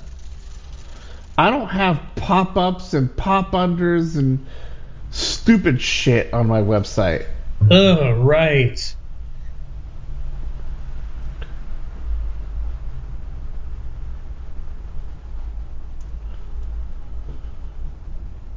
Somebody emailed me and said, "Well, can I, you know, put an ad on your website?" Yeah, go to jaredrimer.net slash advertise.html, and um, there you can get all the details, the pricing, this, that, and the other. And uh, if it interests you, then let me know. You know, I never hear from them again. They, I don't even know what they're sending me. All right.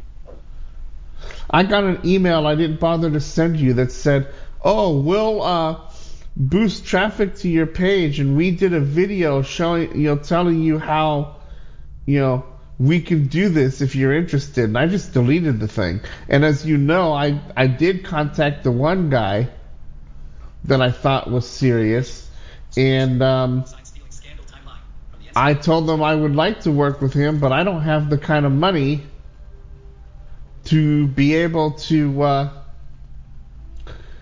do that. But I but I don't expect free work. So let you know, give me a call and let's see what we can come up with. You know, I never Yeah. I never heard another word. What a shock. So I know that all these people who contact me that said they could do for me don't want to actually do. I'm too small.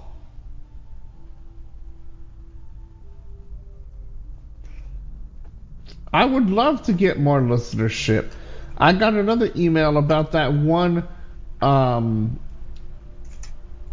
uh, service that basically um, took my anchor feed and made a you know and basically uh, created a website where people can donate and such. But then I found out it costs money. Even if I registered to take to take the website I'm gonna have to pay them to do. I'm sorry but I provide RSS so I don't need to pay for a website which you know the R which I already linked to the RSS through uh, technology.jaredrimer.net slash audio. That's that's the RSS. So you can also search me out by my name, Jared Rimer, in all major platforms, and you'll find me. I don't need to pay for a website that'll do the same thing. Um, a third, or 33% of Gen Z, Nick, agreed or strongly agreed with the statement I don't mind being tracked by websites or apps, compared with 22% of non Gen Z and 49% of Gen Z agreed or strongly agreed that being able to track my spouse's significant other's location when they are away is extremely important to me, compared with 39% of non Gen Z.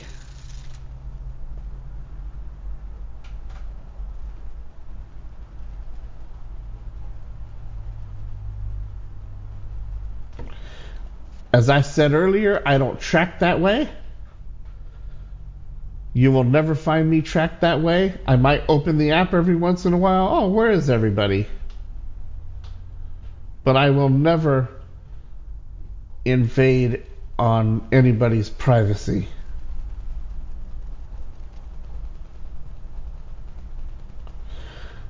You know, they always talk about, oh, get air tags, put them everywhere, you know, everywhere you can think of, so you can find your shit. You know, they they track you. Oh, you know, yeah. it's track. I I don't have any air tags. I don't either. But what about that paragraph where where we were reading the stats? That does seem a little demoralizing, to be honest. An even shorter pitch clock. MLB is reportedly considering winding down the time with runners on base. Here's the latest. Attachment 1254. So, is it a problem? What What do you think? I think it is a potential problem. Because Talk about it. Yeah, because I think that you have a generation that is okay with being tracked from, you know, website to website, okay with being you know, not in the ways that you talked about earlier that were very specific, but in a more general sense, okay with being monitored. Because that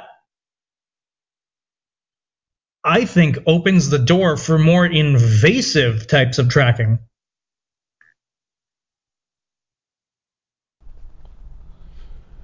I mean, we found out the story of the 14 year old who was pregnant, and um, of course, you know, buying things, you're being tracked that way too. And I guess there was an ad about, you know, that was delivered about pregnancy, something rather, and then the family found out the girl was pregnant. Oh. Remember that? You know, I think I vaguely, it's vaguely coming to me. I mean, but that's already being done. And yeah, there was a big, oh, what was it? It was back in June. You posted this piece from, can't remember what the source was, but talking about how people get sliced up into the tiniest, tiniest, tiniest micro slivers for advertising. I mean, it's very, very personal.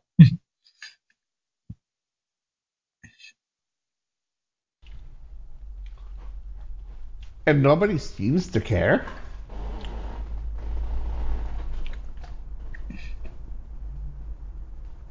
Our older generation, our baby boomers, have no idea this is going on because they don't understand how any of this works. No. People like us are screaming, and your 10 to 20 year olds today are saying, oh, well, Eh, it's just that's the way it is. Fuck is. That's just that's just doing business these days. That's just being online these days. you won't see me on Bite Talk. Oh no no no! I will not be on Bite Dance or Face Bite or. well, no, I am on FaceBite, but but not. Uh, well, I'm on FaceBite, but I'm, I'm, I'm hardly there, so. yeah, same here. I'm on FaceBite, I'm on Twixer, and I'm on LinkedIn. Yeah, I don't think they've earned any kind of weird nickname yet because I don't think they're going to merge with anybody, at least that I know of. No.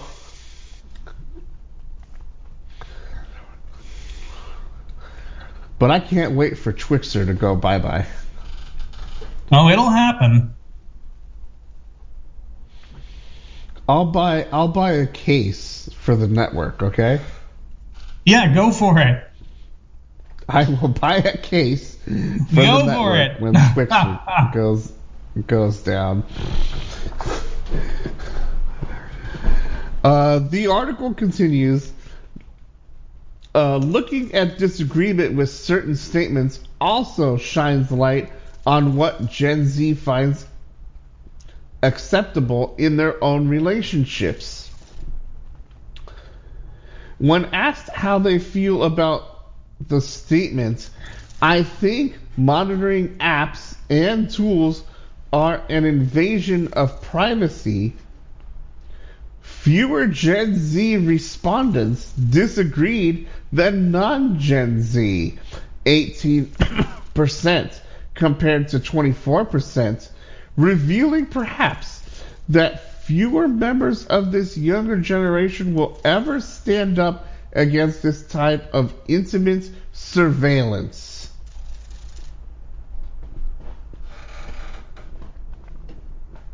Please, just jump in anytime. That is. And it's funny because after. Well, actually, before you gave some of the examples you gave about how that's being used, I was just all just opposed to it. Like, oh my gosh. It's like this monitoring, you know, that's just ridiculous. Like, that should never happen. But now that you've told me some of the things you have, I'm I'm a little more split. In that Why do you think I'm mixed on some of this? Because I do agree with some of it, but in some controlled environments, Yeah. you can actually do this with the consent of the people you trust. that's true.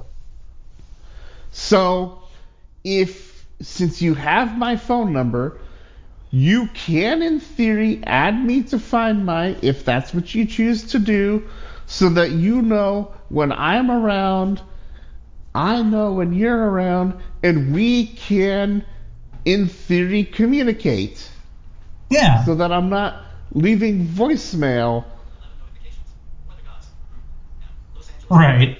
and not hearing from you for days on end because I never had that with you.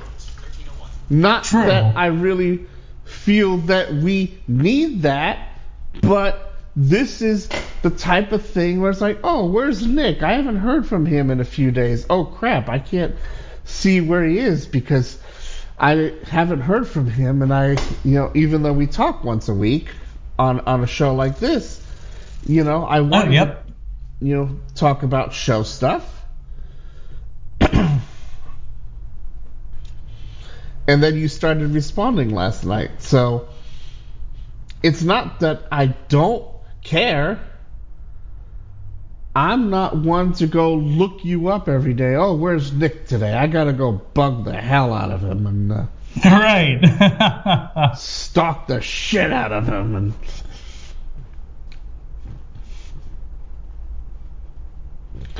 that's not necessarily my goal.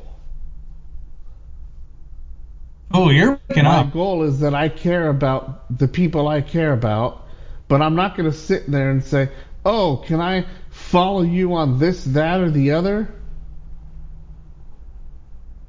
Huh? You know, I hardly see you post on Mastodon. I I hardly see you post anywhere. That's a choice. But at least your Yeah. name is there, so nobody can take advantage of it. True.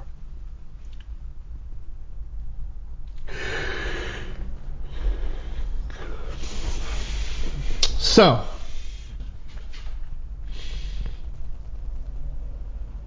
um, do we want to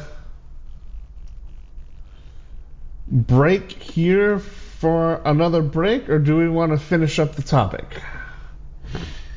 Just keep going. Uh, How are you feeling? I, I'm good. We can just keep going, but for some reason your connection is really cutting out. I'm not sure why. Uh, I don't know why. Oh, now you're good. Now you're good. I haven't done anything different. Oh, clubhouse error probably then. Clubhouse issue. Yeah. Well, it was raining here a little bit ago. Hmm. Mm-hmm. I don't hear it raining now, but we did get some rain.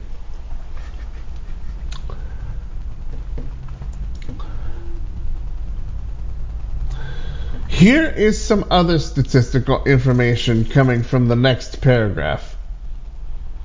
when Gen Z Gen Z shares photos, videos, or information about literally anyone in their lives, they always seek consent for every type of relationship more often than non Gen Z. More often, Gen Z also seeks consent when posting about their spouse or significant other, 39% compared to 32% non Gen Z. Their close friends, 41% compared to 32%. Their children, 39% uh, percent compared to 40. Uh, I'm sorry, 29%. Others, uh, other people's children, 41% compared to 35%. Their parents, 38% compared to 29%. Other older family members, 34% compared to 29%. Other younger family members, 36% compared to 30%. And Mhm. even people they don't know or don't know well, 32% compared to 26%. Wow.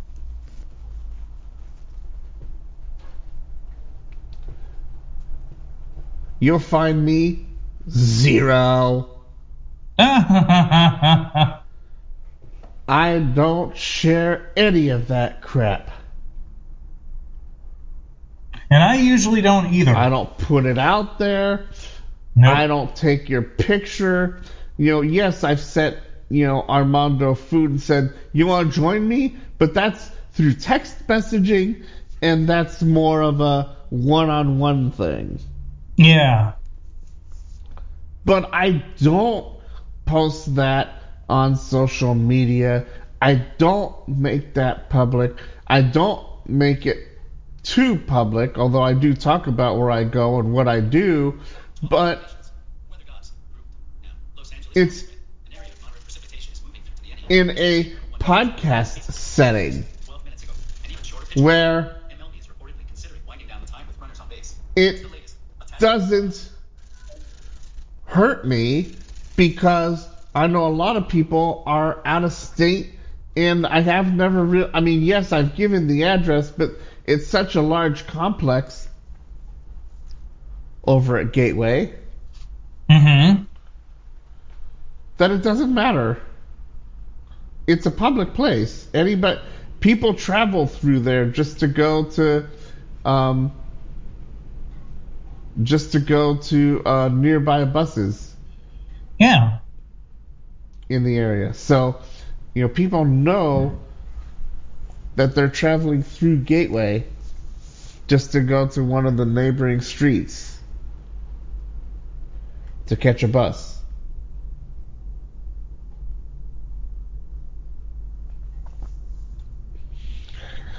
So, that's kind Yeah. of public anyway.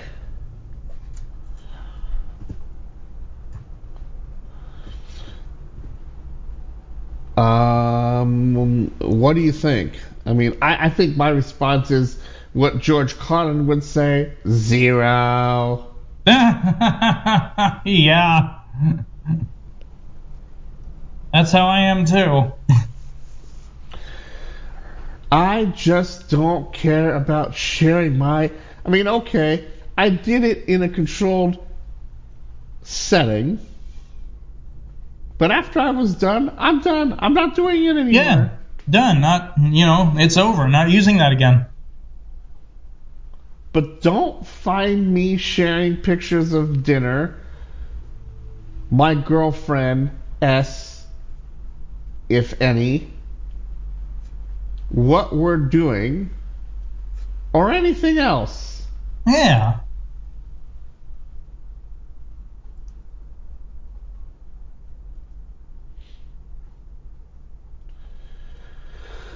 Uh, a, a full 86% of non Gen Z are concerned or very concerned about their financial accounts being hacked compared to 72% of Gen Z who feel the same way. Uh, that doesn't. I don't know. To me, that doesn't match up because earlier on, Gen Z didn't really Care. have much of a concern. Yeah, and so yeah, things like viruses, malware, which is the gateway for a lot of that financial information getting out there, and for it being hacked, they didn't care about. Now they're. That's just a little confusing to me. I'm sorry. Why do you think I stopped? I know where to stop. I know where to stop reading in these things, do- don't I? Oh, you definitely do. I've been doing this too long.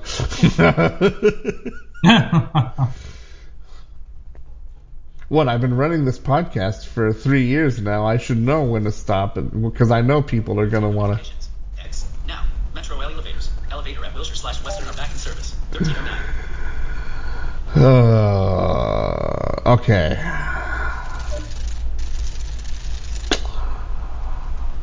Similarly, 85% of non Gen Z are concerned or very concerned about having personal information or data stolen by hackers or thieves compared to the 74% of Gen Z and 86% of non Gen Z are concerned or very concerned about identity theft or fraud compared to 69% of Gen Z.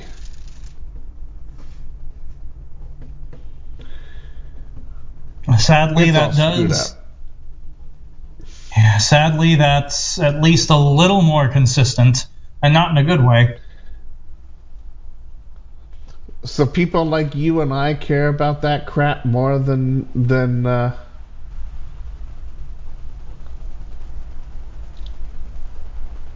Well, they gotta they're gonna have big problems. Let's say they are an up and coming millionaire.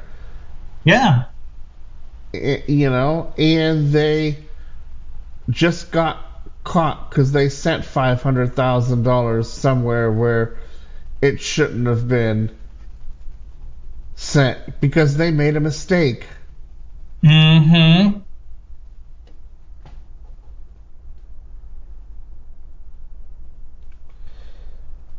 I'd be reporting that and seeing what I can do about it. Yeah, I'm with you on that. The worst is, well, we can't do anything. Well, okay, but Yeah, but can't we at least try? I mean, Yeah. Gen Z's relative ease of these threats is understandable. These aren't even, quote, threats to them. They're facts of life. How do you define a stolen social security number after the attack on Equifax? How do you spend time worrying about one company's data breach when hundreds are hacked every year? It starts, ladies and gentlemen, with one. And Equifax and TransUnion and um, um, not that's Experian. The fourth one. What's the f- Experian? Thank you.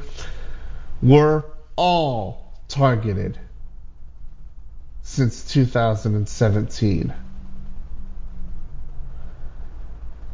They track every piece of data you can ever want. How much crap you buy, what crap you buy, when you bought it, how much How you the bought crap cost to begin with. Now, CyberWire Daily, a quick patch Tuesday retrospective, and then a look at what the threat groups are up to. Um, Yeah, and if you have They've got your social security number. Mm-hmm. Mm-hmm. What can possibly go wrong? Oh, I don't know. How about everything? You don't care that somebody can can uh let's say get nose surgery and then when something ha- happens to your nose and you get denied because that was already done to you 20 years ago and you only found out about it now? Oh man, yeah. Or you start getting all these calls from debt collectors because you owe a debt on a mortgage on a property you never purchased, but your information was used, so somebody purchased it in your name. and they're not paying and they start um, and when, when we covered that they do start paying but then they stop paying after so long Uh huh. they make it look good and then they'll they'll stop uh you know paying for you know and then that's when they uh Yep, that's when you start getting those calls. Of course. Mm-hmm.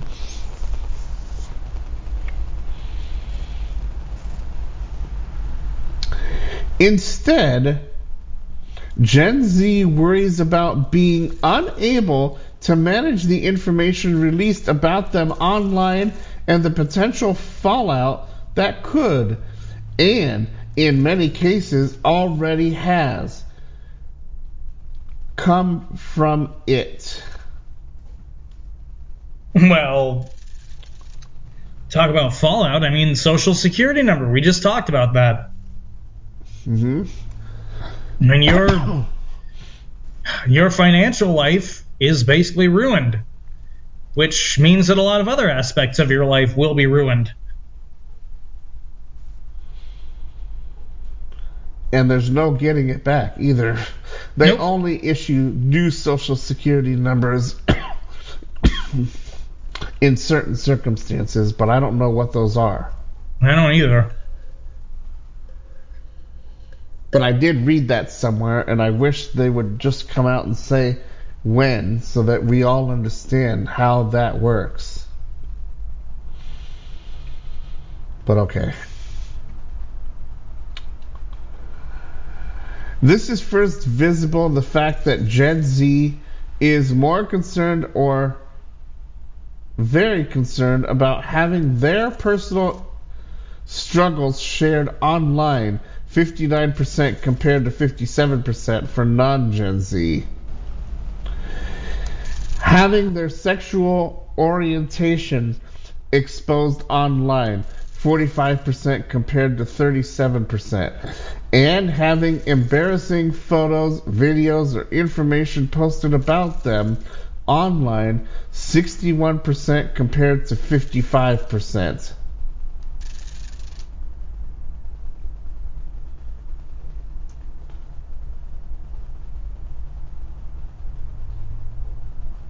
I'm stunned. Wow. I'm just Yeah.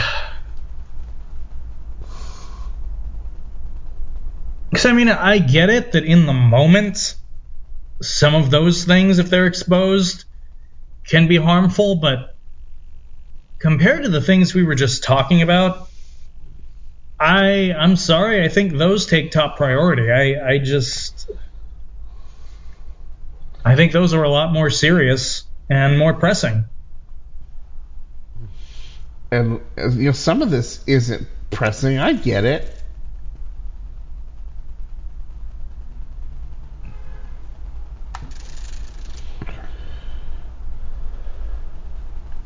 No, but some of the All of things this makes yeah. Go ahead, go ahead, please. But but some of the things that are even posted online, people already know anyway. Yeah, So so you're not revealing anything new that you know has never been shared before.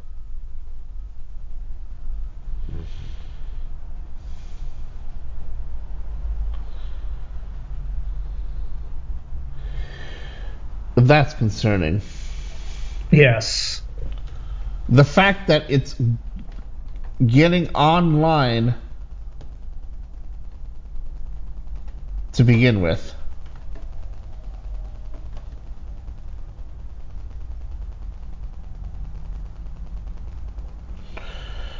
That's the concern. Mm-hmm.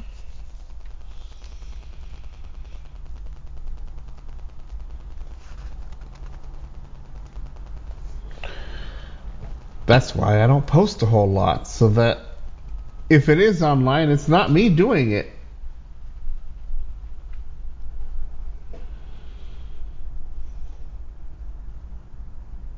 Yeah. Same here.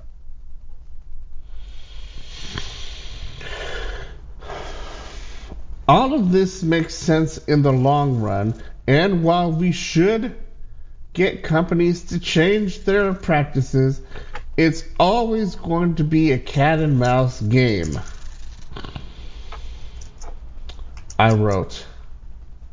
More consequential, uh, what is this? More consequentially, 34% of Gen Z worry about being physically harmed compared to 27% of non Gen Z, while 36% worry about being bullied compared to 22% of non Gen Z. Well, I just filed a police report last week. Yeah. Not because I wanted to, but because it goes into the crime stats of metro issues. I felt I felt it wasn't going to do any good. I don't I don't know whether it has or hasn't. Yet to be seen, yeah. But it is a concern.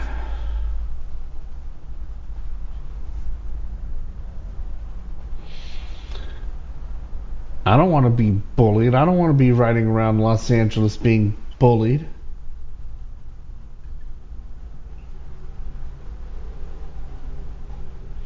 I don't do anything.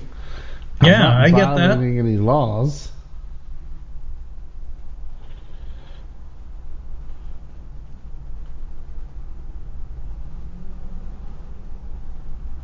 Yeah.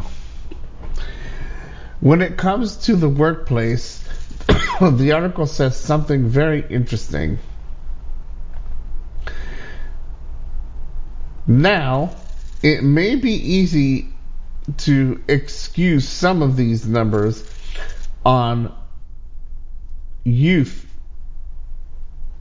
Bullying is more prevalent for students, even if it extends online, but the same fears carry over into the workplace. Again, almost a third of Gen Z, 33%, worry about being fired or having a work opportunity taken away because of exposed private information compared to 29% of non Gen Z. Again, we go back to all the breaches. That's exposure. Sorry. Yes. I don't buy that. The more your information is out there, just like mine, the more chance it is going to be taken advantage of, and then it is going to become a problem. So far, as far as I know, it hasn't been a problem. But it can anytime an actor fucking feels like it. Which is any time they want.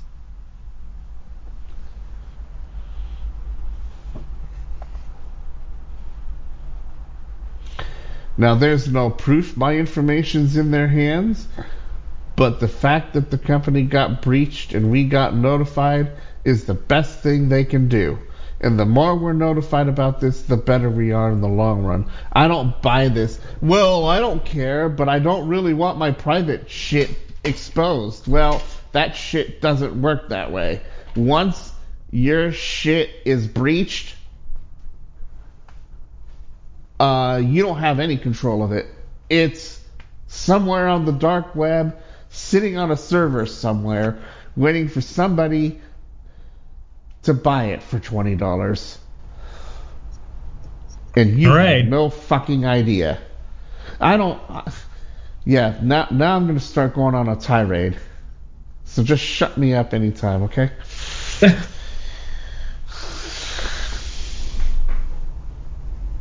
No, but it's it's a valid tirade though, so I didn't have plans to do that.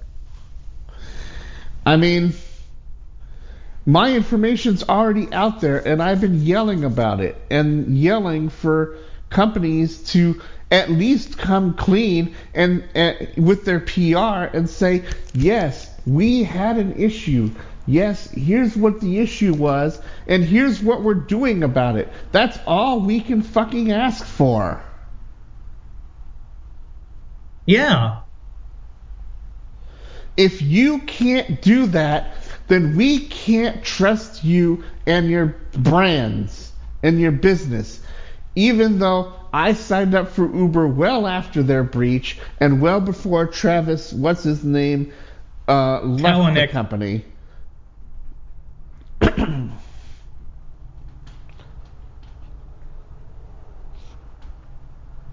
I'm sorry to see him go,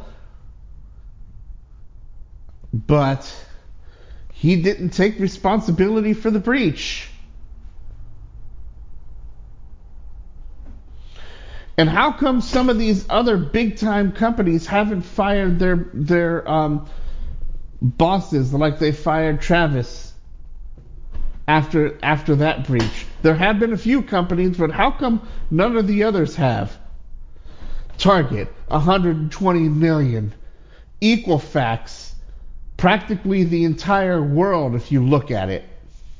TransUnion, practically the entire world if you look at it. Um, you know, uh, it wasn't all that.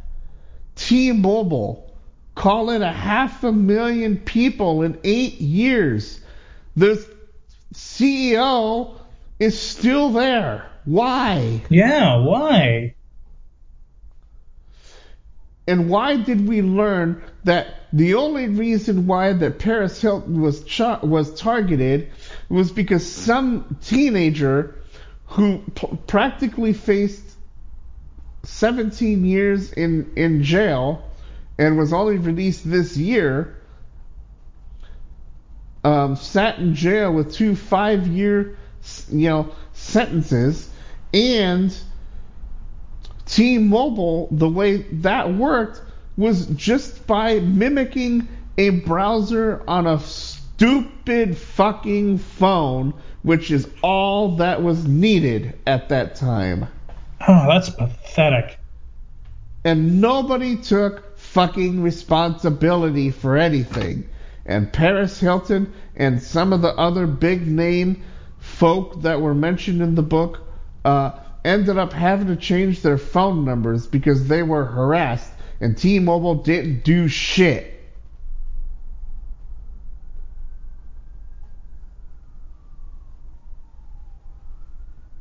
I don't fucking buy the fact that Gen Z doesn't fucking care. You're gonna care when your life gets fucked up. And it will. And when it does, you can come back to me and explain your situation, and I'm going to say, why didn't you start yelling and screaming like I do on a podcast, which could be heard by people who could actually help do something about it that could make that difference? I'm the only blind person who's been speaking out against this crap. It seems. I can't prove it. I don't know. Yeah, it does feel I that know way. one of my guys and I went back and forth on um, Mastodon. I told you guys about Steve. You know, him and I went back and forth about some of the issues like Twitter and um, what's the other company? Um,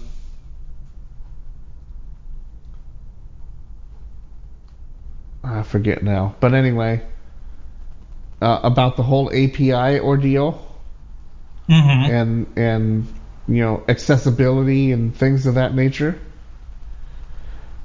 I tried. I tried in my own way by blogging. Steve did it by talking about it on social media, and people kept telling him to shut up. It didn't matter. Well, it mattered because then when they when uh, whatever the name of that company was tried to do the same thing that uh, Twitter did and was successful at, everybody bitched. But nobody gave a fuck when it came to Twitter and our API access.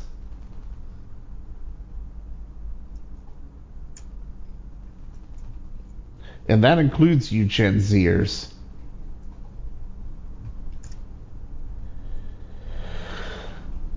Uh, all right.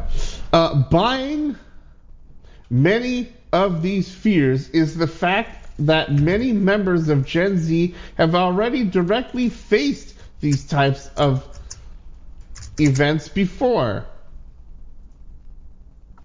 Disproportionately, Gen Z deals with more harassment, abuse, blowback, and upset feelings for the things that they and others share about them online than non Gen Z. Oh, seriously, upset feelings? I get it. It sucks to 1:30 p.m. have someone One upset you. MC3. But- And hi, phone. But That's the There first are time your phone has said anything all day. wow. Yeah, but there's so Wow. many more serious problems out there. I mean, I'm sorry, but hurt feelings. That's just over shit posted online. I mean, my information's out there. My fingerprint is out there. For God's sake. No, not just that, but I'm sorry. Social media, you all know that there are these people called trolls. That's how they make their living. Trolls just post random shit about people and just say shit to get whether people to it's true or react.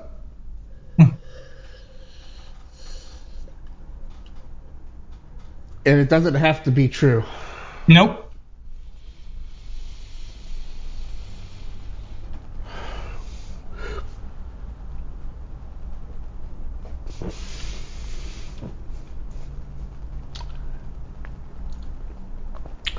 In the research, Malwarebytes asked respondents, have any of the following consequences ever happened to you because of something you or someone else did or posted online?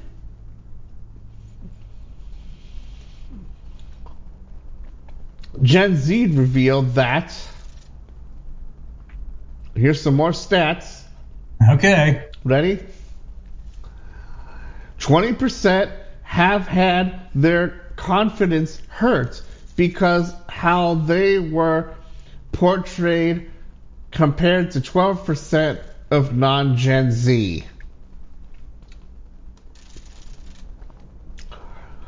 Twenty-three percent suffered worsened mental health compared to twelve percent of non-Gen Z.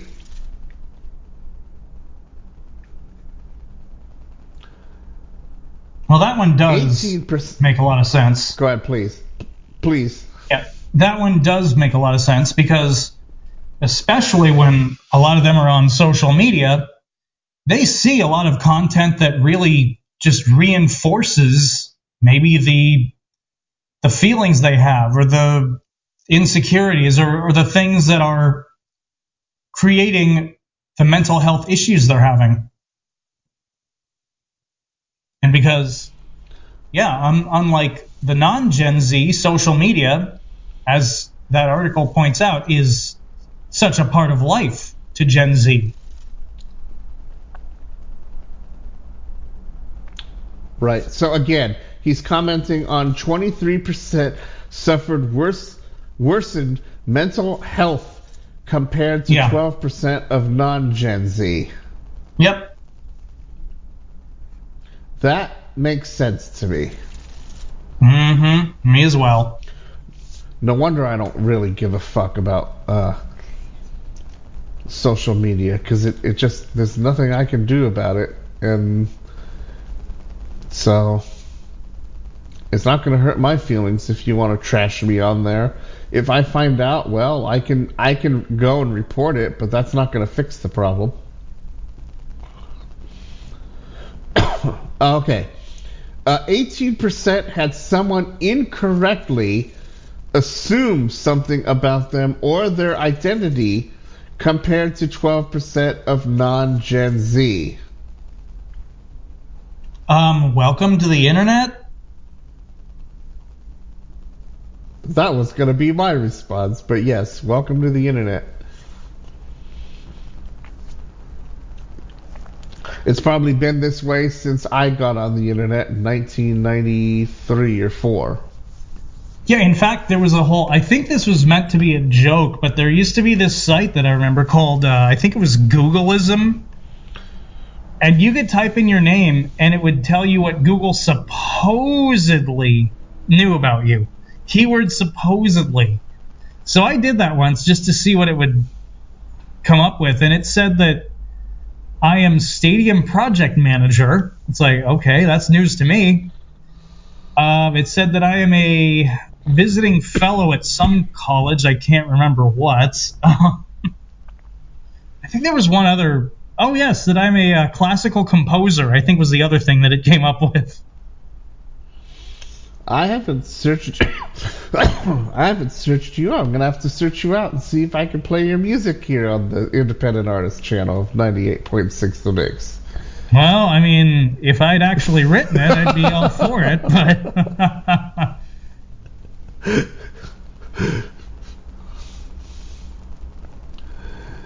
okay, here's Now, ring soon. Expected to start at your location at 1351. here is probably the most staggering um here's the probably the most staggering thing we can do in in um, statistical crap okay mm-hmm. 18% were stalked or bullied compared to 9% of non-gen z Ooh. And we talk we've been blogging about stalking and um, scott sent me an article that i blogged about that he wrote on his company blog. Remember that? And i went off on that? Yeah, I think I do remember that. Mm-hmm. mm-hmm. 17% lost a friend significant other or someone important to them compared oops compared to 8% of non-gen z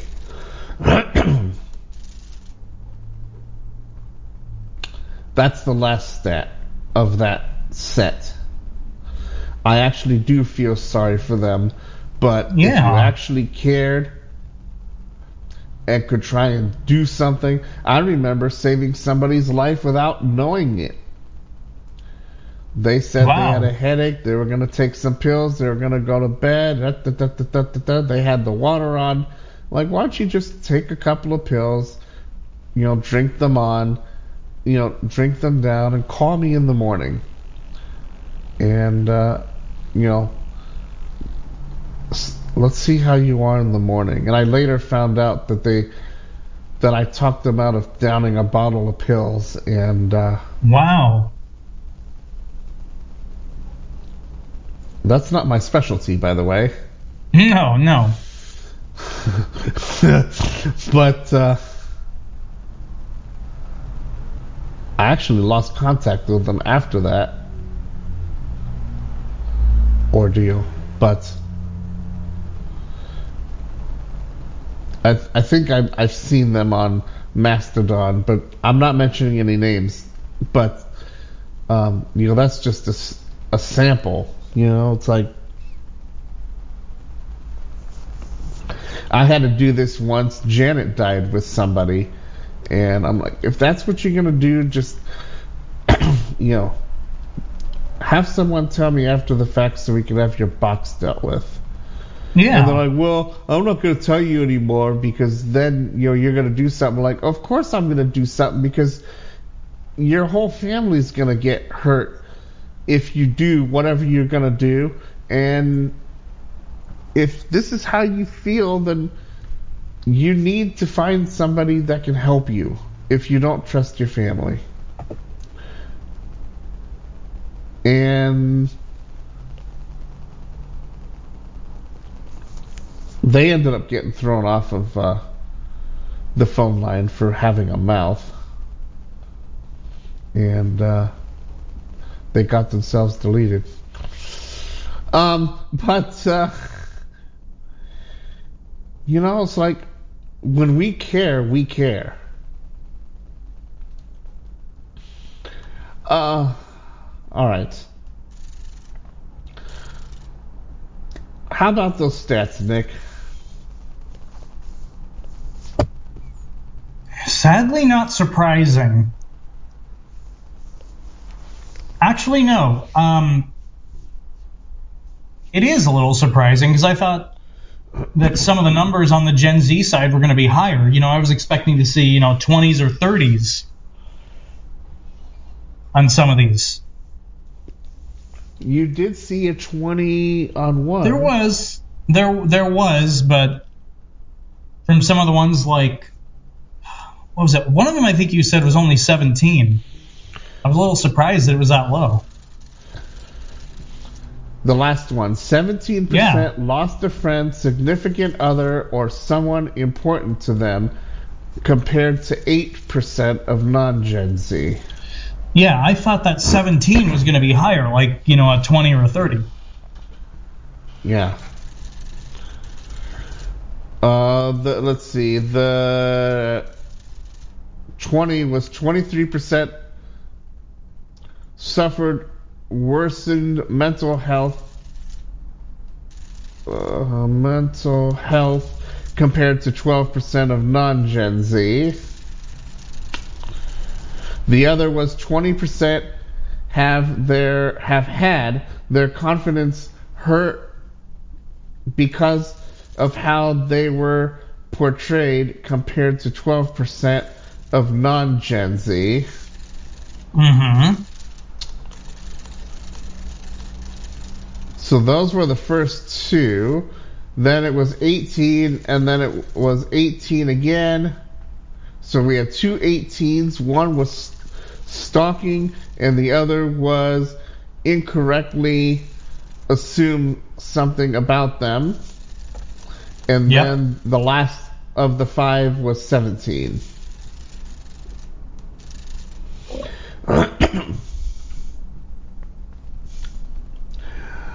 Amidst all the data, these responses spotlight the largest discrepancies.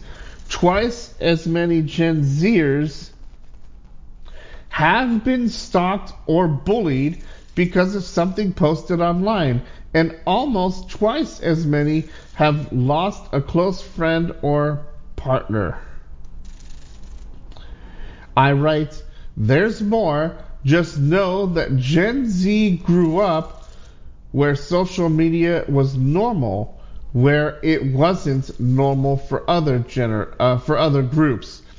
What one says online may hurt more than others.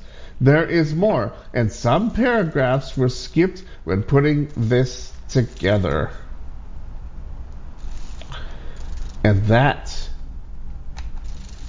is where the notes end. And I'm going back to the beginning so that I can later record the introduction, which hasn't been recorded as of podcast recording time. Mm-hmm.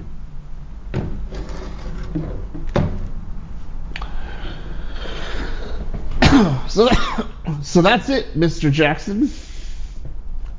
Nice. I mean,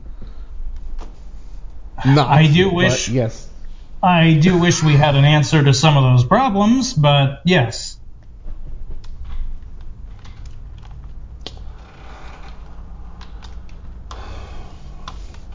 how do we teach now? I mean, without giving your exact age, what uh, are are you in your 30s, your 40s? 30s. Okay, so you're younger than I am. Okay. um, you, we basically grew up around the same time, but you started in the technology era a lot later, I believe, than I did. I started very early. Yeah, you'd be correct. So I see a lot of your discrepancies. Yeah. And it makes sense to me. You're like me in social media. You don't post a whole lot, but you really don't give a fuck about some of the, oh, I had this, that, or the other for lunch, dinner, or, or what have you. And the considerable rants that are posted. This person pissed me off because of that. XXXXX. 20 or 30 or 50 thousand comments on on uh, why they got pissed off. And I'm one not to do that shit. yeah. Although I used to blog about it because then I could blog and people can choose to read. but I don't do that anymore. And when I did do it, I always changed the stories to protect the people's identities. Because those people had multiple disabilities, and in, in a way, I did feel sorry for them. Yeah. But whether you have multiple disabilities or not, there's some, just some things you just don't do. Yeah. 15 notifications. Weather gods. Group M. Los Angeles storm threat. An area of heavy precipitation is approaching from the SW. Distance 23 miles. Speed 55.2 miles per hour. 1346. I guess I'm not going to go get a haircut today. Yeah, I guess not. Ooh. I would have gone on Saturday, but I wasn't feeling well Saturday, so I skipped it. I was going to go after the show.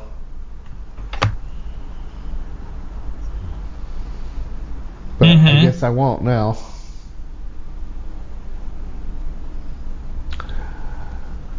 What other things can you take out of this that we can try and do as we move forward um, for uh, through uh, the holiday uh, breaks coming up? Well, as I've said, tying malware, which I know is something that sadly Gen Z does not care a lot about, to exposure, which is very important.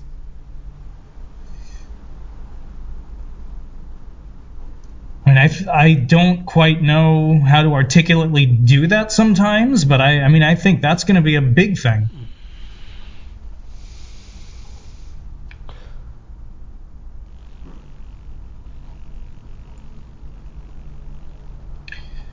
Because, yeah, and it seems like Gen Z was the generation where a lot of that was a problem because, you know, so many were going to you know, Kazaa or Morpheus, and oh my gosh, the new types of malware that we saw out of that. Oh man. hmm Yeah.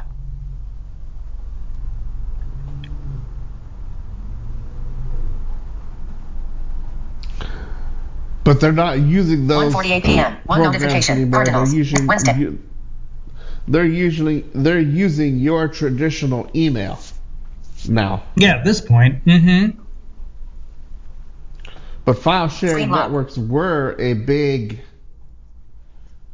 problem with that, and um, one of my guys' ex um, was prone to that. They wanted a computer to do something, and they gave them a, you know, um, they let them borrow their computer, but they set them up with a um, a non-administrative account, and they're like, "Well, I need to download this and that and the other." It's like, no, no, no, no, and no, because they always got viruses on their machines. Remember the old uh, uh, Win um, XP um, virus where they where it would tell you, you know, you need to uh, install this update of, uh, you know, like Windows XP or the or you know your antivirus your Norton antivirus is out of date. So here, install this. This is a new version of it, and it did a bunch of shit to the computer. Well, you're probably too young for that, but uh, these were the viruses of that day. Oh yeah. Joke dot well no some of the really primitive ones joke dot flipped joke dot scared See, and I never heard about those, Messages. Wednesday. but there were there were some that were more of a nuisance and didn't do anything like terrible. But then you talk in the early 2000s about worms like Melissa and and Nimda and and um, you know these uh, Code Red and these fast spreading viruses and worms that that you can look up through Wikipedia uh, and, and learn about how these you know pretty much spread and uh, they were fast moving ones too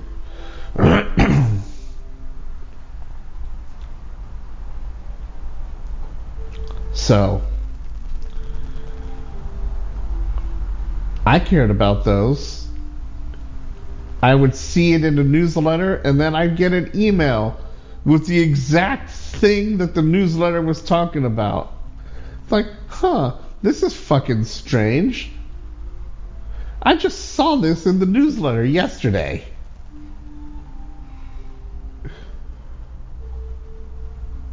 It was weird.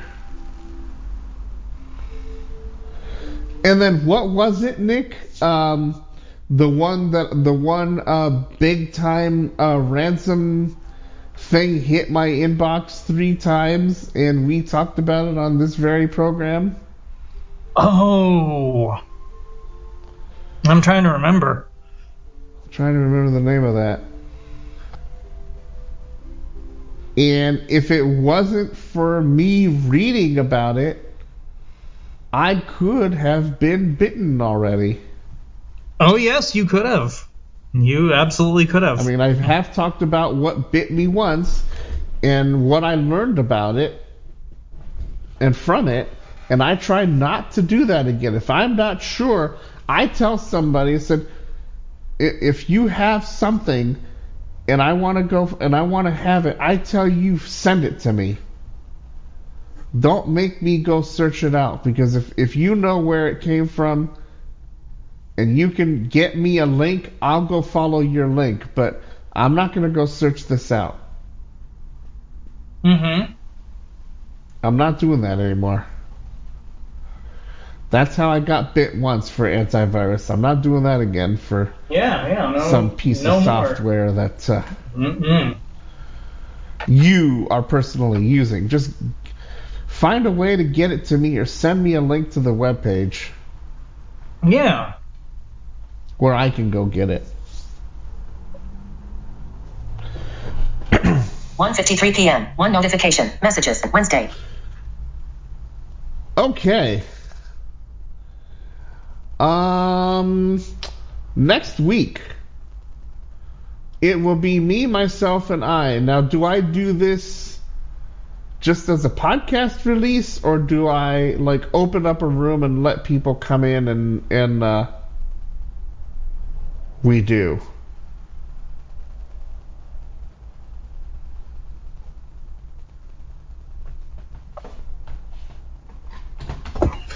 What was that I was taking a look at uh, some of these messages that came in sorry That's okay. Uh, next week do I open a room and uh, and we do, or do I just do this as a podcast? I would say just do this as a podcast. All right. So we will not have a room next week, but in two weeks,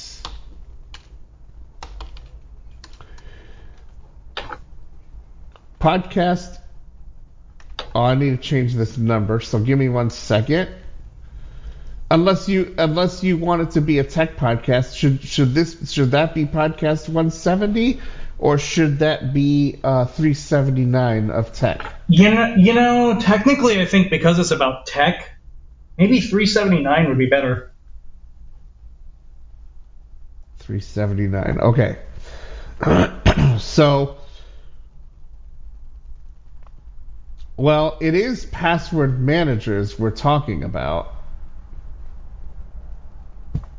Yeah.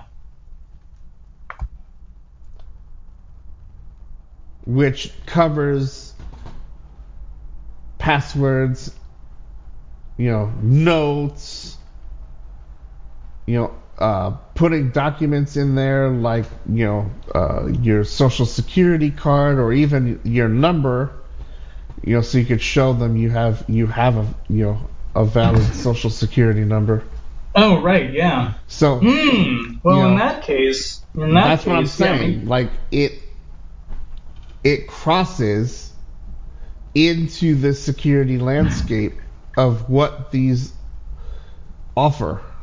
much more so, actually. So I'm going to change this to podcast one to that to podcast 170 and then 171 the article talking about the .us TLD and Yes. link shortening services, Mr. J. Talk a little bit about that, and we'll cover more in two weeks. Yes, there's uh, a particular link shortening service that you really don't want to use, which, Which was never named. no, well, I think it was dubbed something, but I In any forget case- now. We'll look. Prolific Puma is the thing I'm remembering. Yeah. Well, and it used Punycode Yes. of all things, which is which is not code I'm familiar with. I'm not either. I know programming code. I know uh, you know I can read it and sort of understand it to a point, but I've never read Punycode. But in any case, it helped bring us a lot of very sketchy phishing domains. So it is not one that you'd like. It's not one that anybody should be using. And uh, now you're one. Now you know why I bought my. Why I kept asking people, should I buy the .us on EMHS? Yeah. And everybody on the team said yes. Yeah.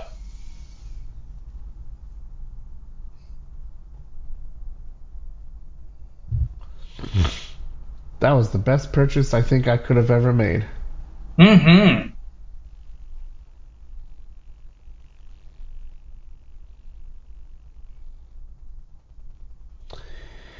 And then what other topics? Uh, I know you ran a couple. Oh, hold on. Let me get the file back up.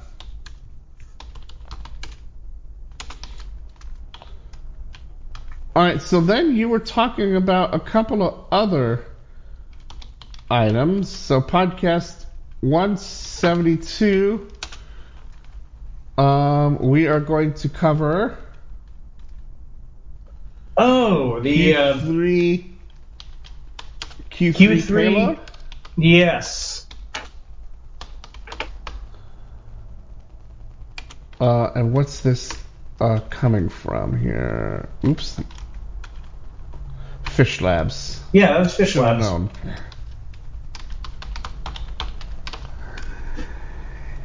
And then, um, since we're only having two podcasts in December,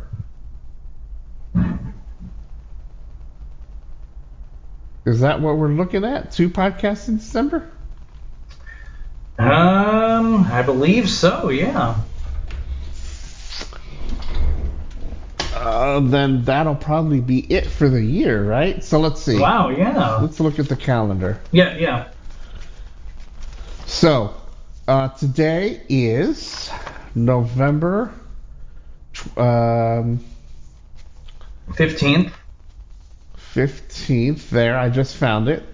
The 22nd, I'm going to release a podcast. Then the 29th will be podcast 171. Uh, then it'll be the 6th of December will be podcast 172. And what po- what topic is going to take us out to end the year? Because I'm not going to, unless there's something big, I'm not going to release anything for TSB. Um, this is one we've talked about, but unfortunately, I don't think we have any access to anymore. About the HHS and the ransomware settlement. Because That's on the blog. oh, okay.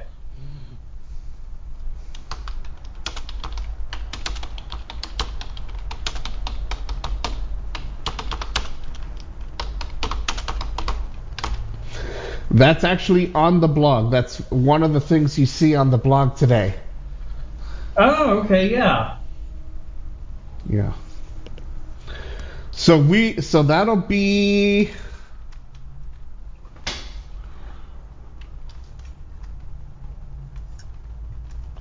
That'll take us through the end of the year, right? That's the sixth, the seventh. I believe you're right. So it's the 29th. So it'll be the 22nd, and then the 29th,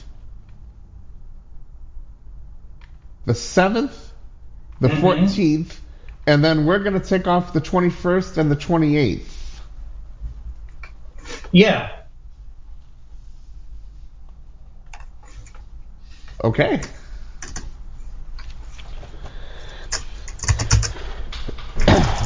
So we've got podcasts lined up for the next four weeks. Mm-hmm.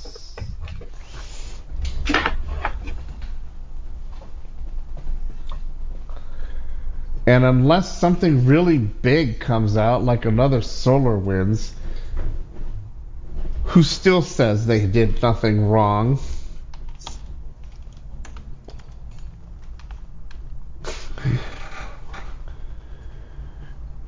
Weren't they? Didn't they get sued recently? Is that what I read or heard?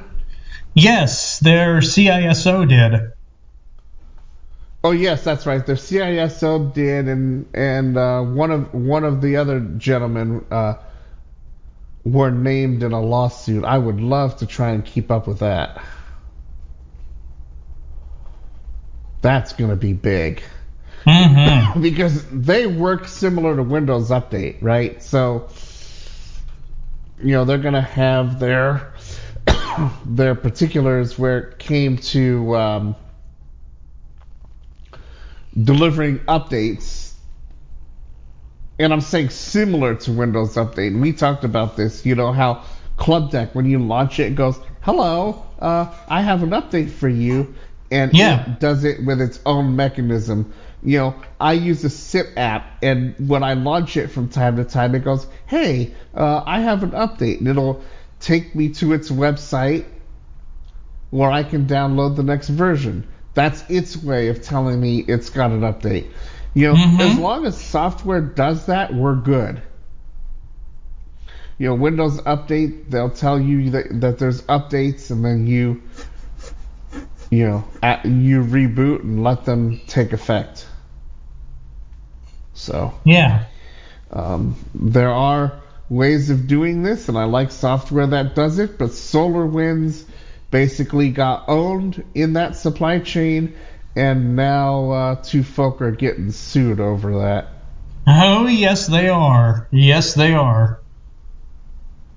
So, and between podcasts, uh, I may launch some other tech podcasts, but I think the podcast, the the the um, password manager discussion really belongs here on TSB, just because it's not about just storing passwords. It's about storing anything you want. I've got um, information in my vault dealing with LA Valley College's um, uh, number, the, the the student ID number. Um, I have I have a note in there about you know how to get off the bus and go there if I want. Um, Hmm, yeah. I've got license, you know, licenses from the old chicken nugget, and I put other licensing data of software in there. Um, I put in a copy of, although I could probably delete it, but uh, I put in my health my um, TB test um, when I was uh, volunteering at Valley Press. I put that there. Um, so, yeah, uh, we're going to talk about password managers and what you can store with them and how they work and one password was what was put up on on livewire and somebody says it's a hacking website and we're going to debunk that. So the podcast is going to get very very interesting. Mm-hmm. and we talked about this when we covered passwords but we never covered password managers in detail we've always said to use them but i think now that this is coming up on the phone lines it must be it has to be covered now Yeah. Yep. So we will do that for next week's podcast. I look to try and release by Wednesday or Thursday. I may have it out even earlier. So uh, affiliates, you will get a podcast next week. Um, it may not be this long. So just be aware of it. It might be somewhere between an hour to an hour and a half. We'll see and it's going to be a completely different format than what we do here. Yep. Nick, I want you to enjoy your Thanksgiving break. I think I'm going to order from a, a place over here that I got a lamb burger from. They sell hen. Mm. I'm actually thinking about trying the hen. Um, it does come on a bone. I know it's quite expensive, but uh, it caught my attention when looking at that menu, so I think I'm going to try some hen for Thanksgiving. Yeah. Thanksgiving. Yeah, go for it. I've had goat, so why not try hen? Uh, what it, what are your plans for the Thanksgiving break? Well, I'm podcasting. Um, I don't think we have anything really big planned. I think I'm just going to be with um, immediate family. That's it. Yeah. Okay. Yeah. Well, please enjoy your. Uh, we may we'll probably be doing Throwback Saturday Night Security Hour that week, but I am but we are going to take off TSB. All right. Um, Throwback Saturday Night, you know, is well after Thanksgiving, so we'll probably just do their hour and whatever topic is is lined up. But uh, beyond that, um, I think TSB staff needs a break. So at least I do.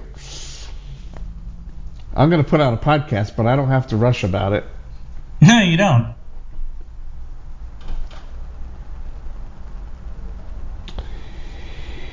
All righty. Well, please enjoy your Thanksgiving break, Mr. J. Well, thank you. And I will see you on November 29th. All right. See you all then.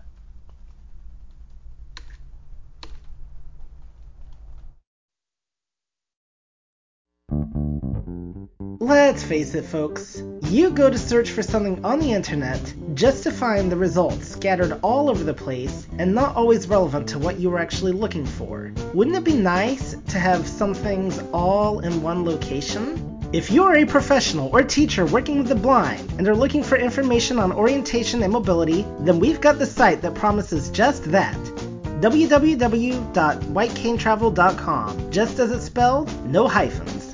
On this website, you will find information about canes, cane travel, cane technique, sighted guide, and street crossings. That website, once again, is www.whitecanetravel.com. Whitecanetravel.com, your one stop shop for all things mobility.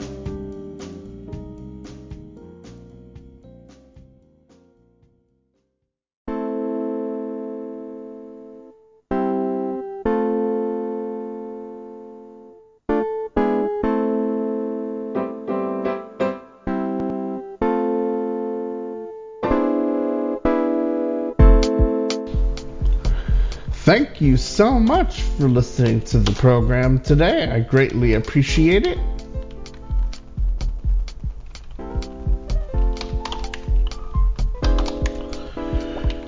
Let's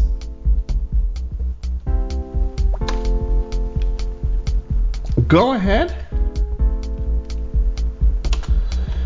and find our way on out of here. No, I'm not going to play as much music as I had last time. But I think the topic and the way we handled it was quite good.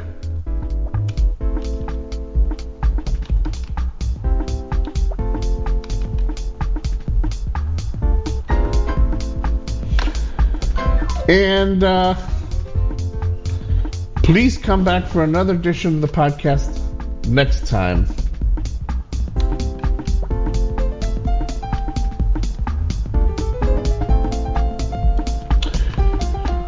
Let's start our music from the 2016 single Can't Stop the Feeling. See you next week.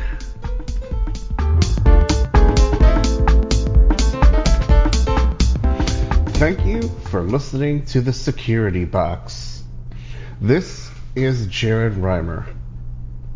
We hope you enjoyed today's program, and we hope to see you again on another edition of the program next time. We would like to thank the following affiliates for airing our program. The main network, 98.6 The Mix on the independent channel, Blue Streak Radio, and International Friends Radio Network. If you are airing our program and your network is not listed here, and you would like us to give you credit for airing our program, please contact me. I would like to do my best to make sure that all affiliates get credit for airing the program. Please feel free to contact me using the contact information given during the program. It is open to all listeners no matter what network you're listening on. Now, stay tuned for a few tracks on the independent artist side and a couple of closing tracks that I play at the end of the show. See you next week. And thanks again for listening.